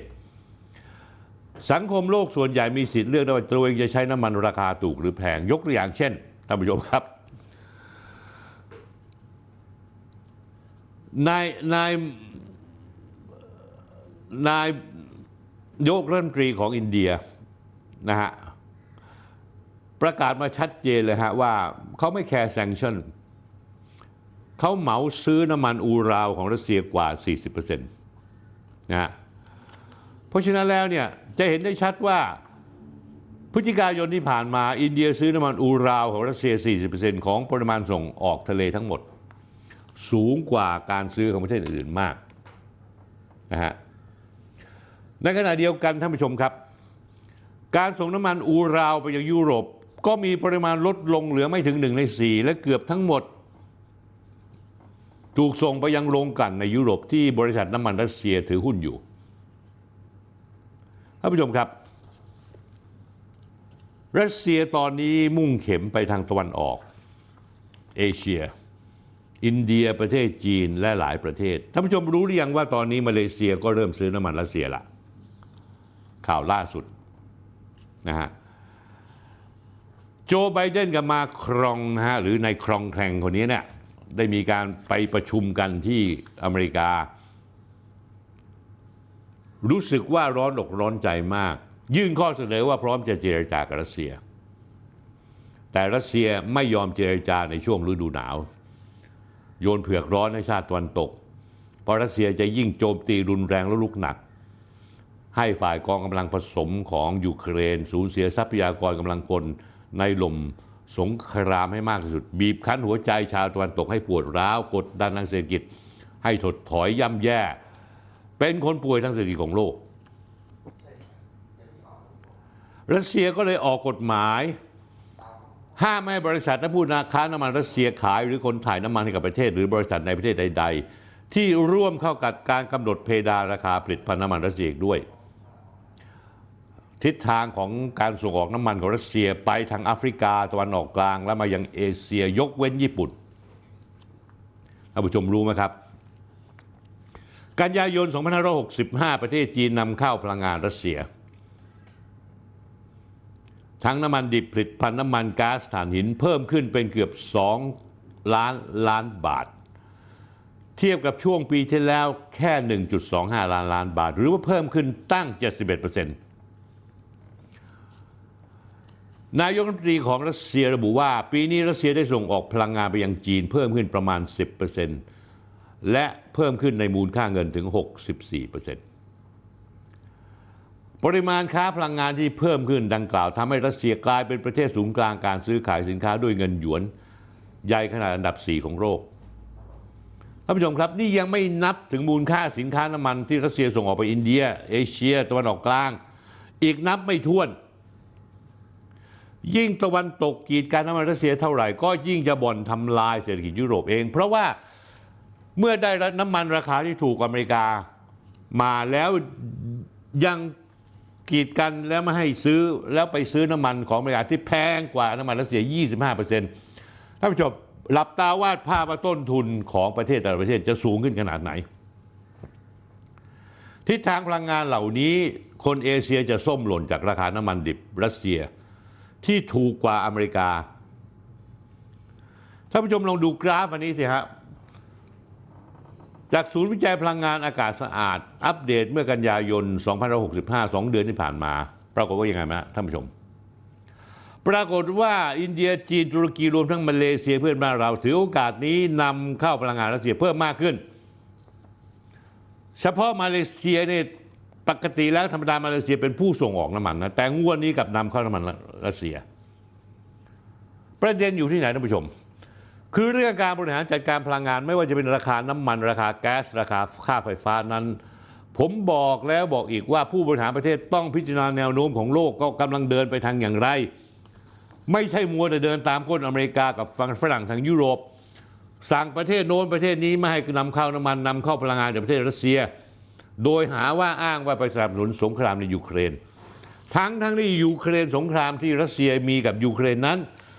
ผู้ที่ริเริ่มก่อเหตุให้รัสเซียต้องบุกยูเครน ก็คือฝั่งตะวันตกอเมริกาและโปแลนด์ และยุโรปนั่นเอง ที่ไปจ่อเอากำลังพลและอาวุธนิวเคลียร์เตรียมเข้าไปเคลื่อนย้ายไปยูเครน เพื่อจ่อเข้าตีท้ายครัวบ้านรัสเซีย รัสเซียเลยจำเป็นต้องบุกทั้งทั้งในรัสเซียได้เตือนเรื่องนี้มาแล้วเกือบ 20 ปี บอกอย่าทำนะอย่าทำนะอย่าทำนะ ผลที่มีวันนี้ตามหลักปฏิชสุตบาปอทัพปัจจยาตาก็คือว่า ผลวันนี้มันต้องมีเหตุมา แล้วเหตุมันมาจากที่ยุโรป EU นาโตและอเมริกาต้องการจะโค่นล้มรัสเซียโดยใช้ยูเครน เป็นตัวตายตัวแทนให้ยูเครน เจ็บบอบช้ำเพื่อลากรัสเซียให้ตกหลุมสงครามไปอีกนานแสนนาน ท่านผู้ชมลองดูประเทศเพื่อนรอบบ้านเราดิอินเดียจีนพม่าลาวนำเข้ามันน้ำมันพลังงานจากรัสเซียทั้งสิ้น เพราะราคาสมเหตุสมผลถูกกว่าตลาดโลก ล่าสุดผมเอากราฟให้ดูแม้ทั้งประเทศอย่างมาเลเซียก็ยังนำเข้านะฮะท่านผู้ชมครับ เพื่อเอาข่าวร้ายเพิ่มอีกข้อหนึ่งให้มันจบไปเลย ปีเศรษฐกิจปี 2506 2566 ปีหน้า ได้มีการทำนายจากผู้ยิ่งใหญ่ในวงการทุกวงการว่าเศรษฐกิจโลกจะถดถอย ประธานธนาคารโลกในเดวิดมัลพัสให้สัมภาษณ์ CNN เลยว่าโลกจะประสบภาวะเศรษฐกิจถดถอยในปีหน้าคือ 2566 นะฮะเขาบอกว่าโลกกำลังดำดิ่งไปสู่ภาวะเศรษฐกิจถดถอยในปีหน้า นอกจากนั้นแล้วผู้บริหาร IMF นางคริสตาลิคริสตาลีนากอกอเกียวว่า กรรมการจัดการกองทุนการเงินระหว่างประเทศ ประสานเสียงกับประธานธนาคารโลกว่า ภาวะถดถอยทางเศรษฐกิจจะเริ่มแสดงตัวเห็นชัดเจนตั้งแต่ไตรมาสสุดท้ายของปีนี้ก็คือเนี่ยระหว่างเนี้ยเดือนเนี้ยและไตรมาสแรกของปีหน้า เอาละเรามาดูผู้บริหารระดับสูงของธนาคาร บริษัทวานิชธนกิจระดับโลก อย่าง JP Morgan Chase นายเจมี่ไดมอนด์ออกมาเตือนนักลงทุนล่วงหน้าไว้แล้วว่า ปีหน้าให้เตรียมรับกับมือพายุเฮอริเคนทางเศรษฐกิจ อันเนื่องมาจากเศรษฐกิจโลก อเมริกาและยุโรปกำลังเจอกับภาวะเศรษฐกิจถดถอยในช่วงกลางปีหน้า ยิ่งไปแคปราคาน้ำมันรัสเซีย 60 ดอลลาร์และไม่ให้ซื้อ ถ้ารัสเซียขายเกินกว่าก็เรียบร้อยเถอะครับ ก็ต้องไปซื้อน้ำมันจากอเมริกาในราคาแพงขึ้นท่านผู้ชมครับ มีนักเขียนนักวิเคราะห์เศรษฐกิจ ชื่อดังระดับโลก ชื่อนายโรเบิร์ตคิโยซากิ คนญี่ปุ่น เขาเขียนหนังสือขายดิบขายดี เรื่อง Rich Dad Poor Dad พ่อรวยพ่อจน ยังอดไม่ได้ออกมาเตือนเขาเตือนว่าไงท่านผู้ชม เขาบอกว่าผมคาดว่าการพังพินาศครั้งใหญ่สุดในประวัติศาสตร์การเงินโลกกำลังจะมาถึงพระเจ้าโปรดให้ความปราณีพวกเราทุกคนด้วยเถิดท่านผู้ชมครับ ประเด็นอยู่ที่ไหน ประเด็นคือแนวโน้มภาวะเศรษฐกิจในปีหน้าเหมือนกับเป็นปีแห่งช่วงระยะการเปลี่ยนผ่าน จะมีปัจจัยที่สำคัญ 3 ประการท่านผู้ชม ประกอบไปด้วยหนึ่ง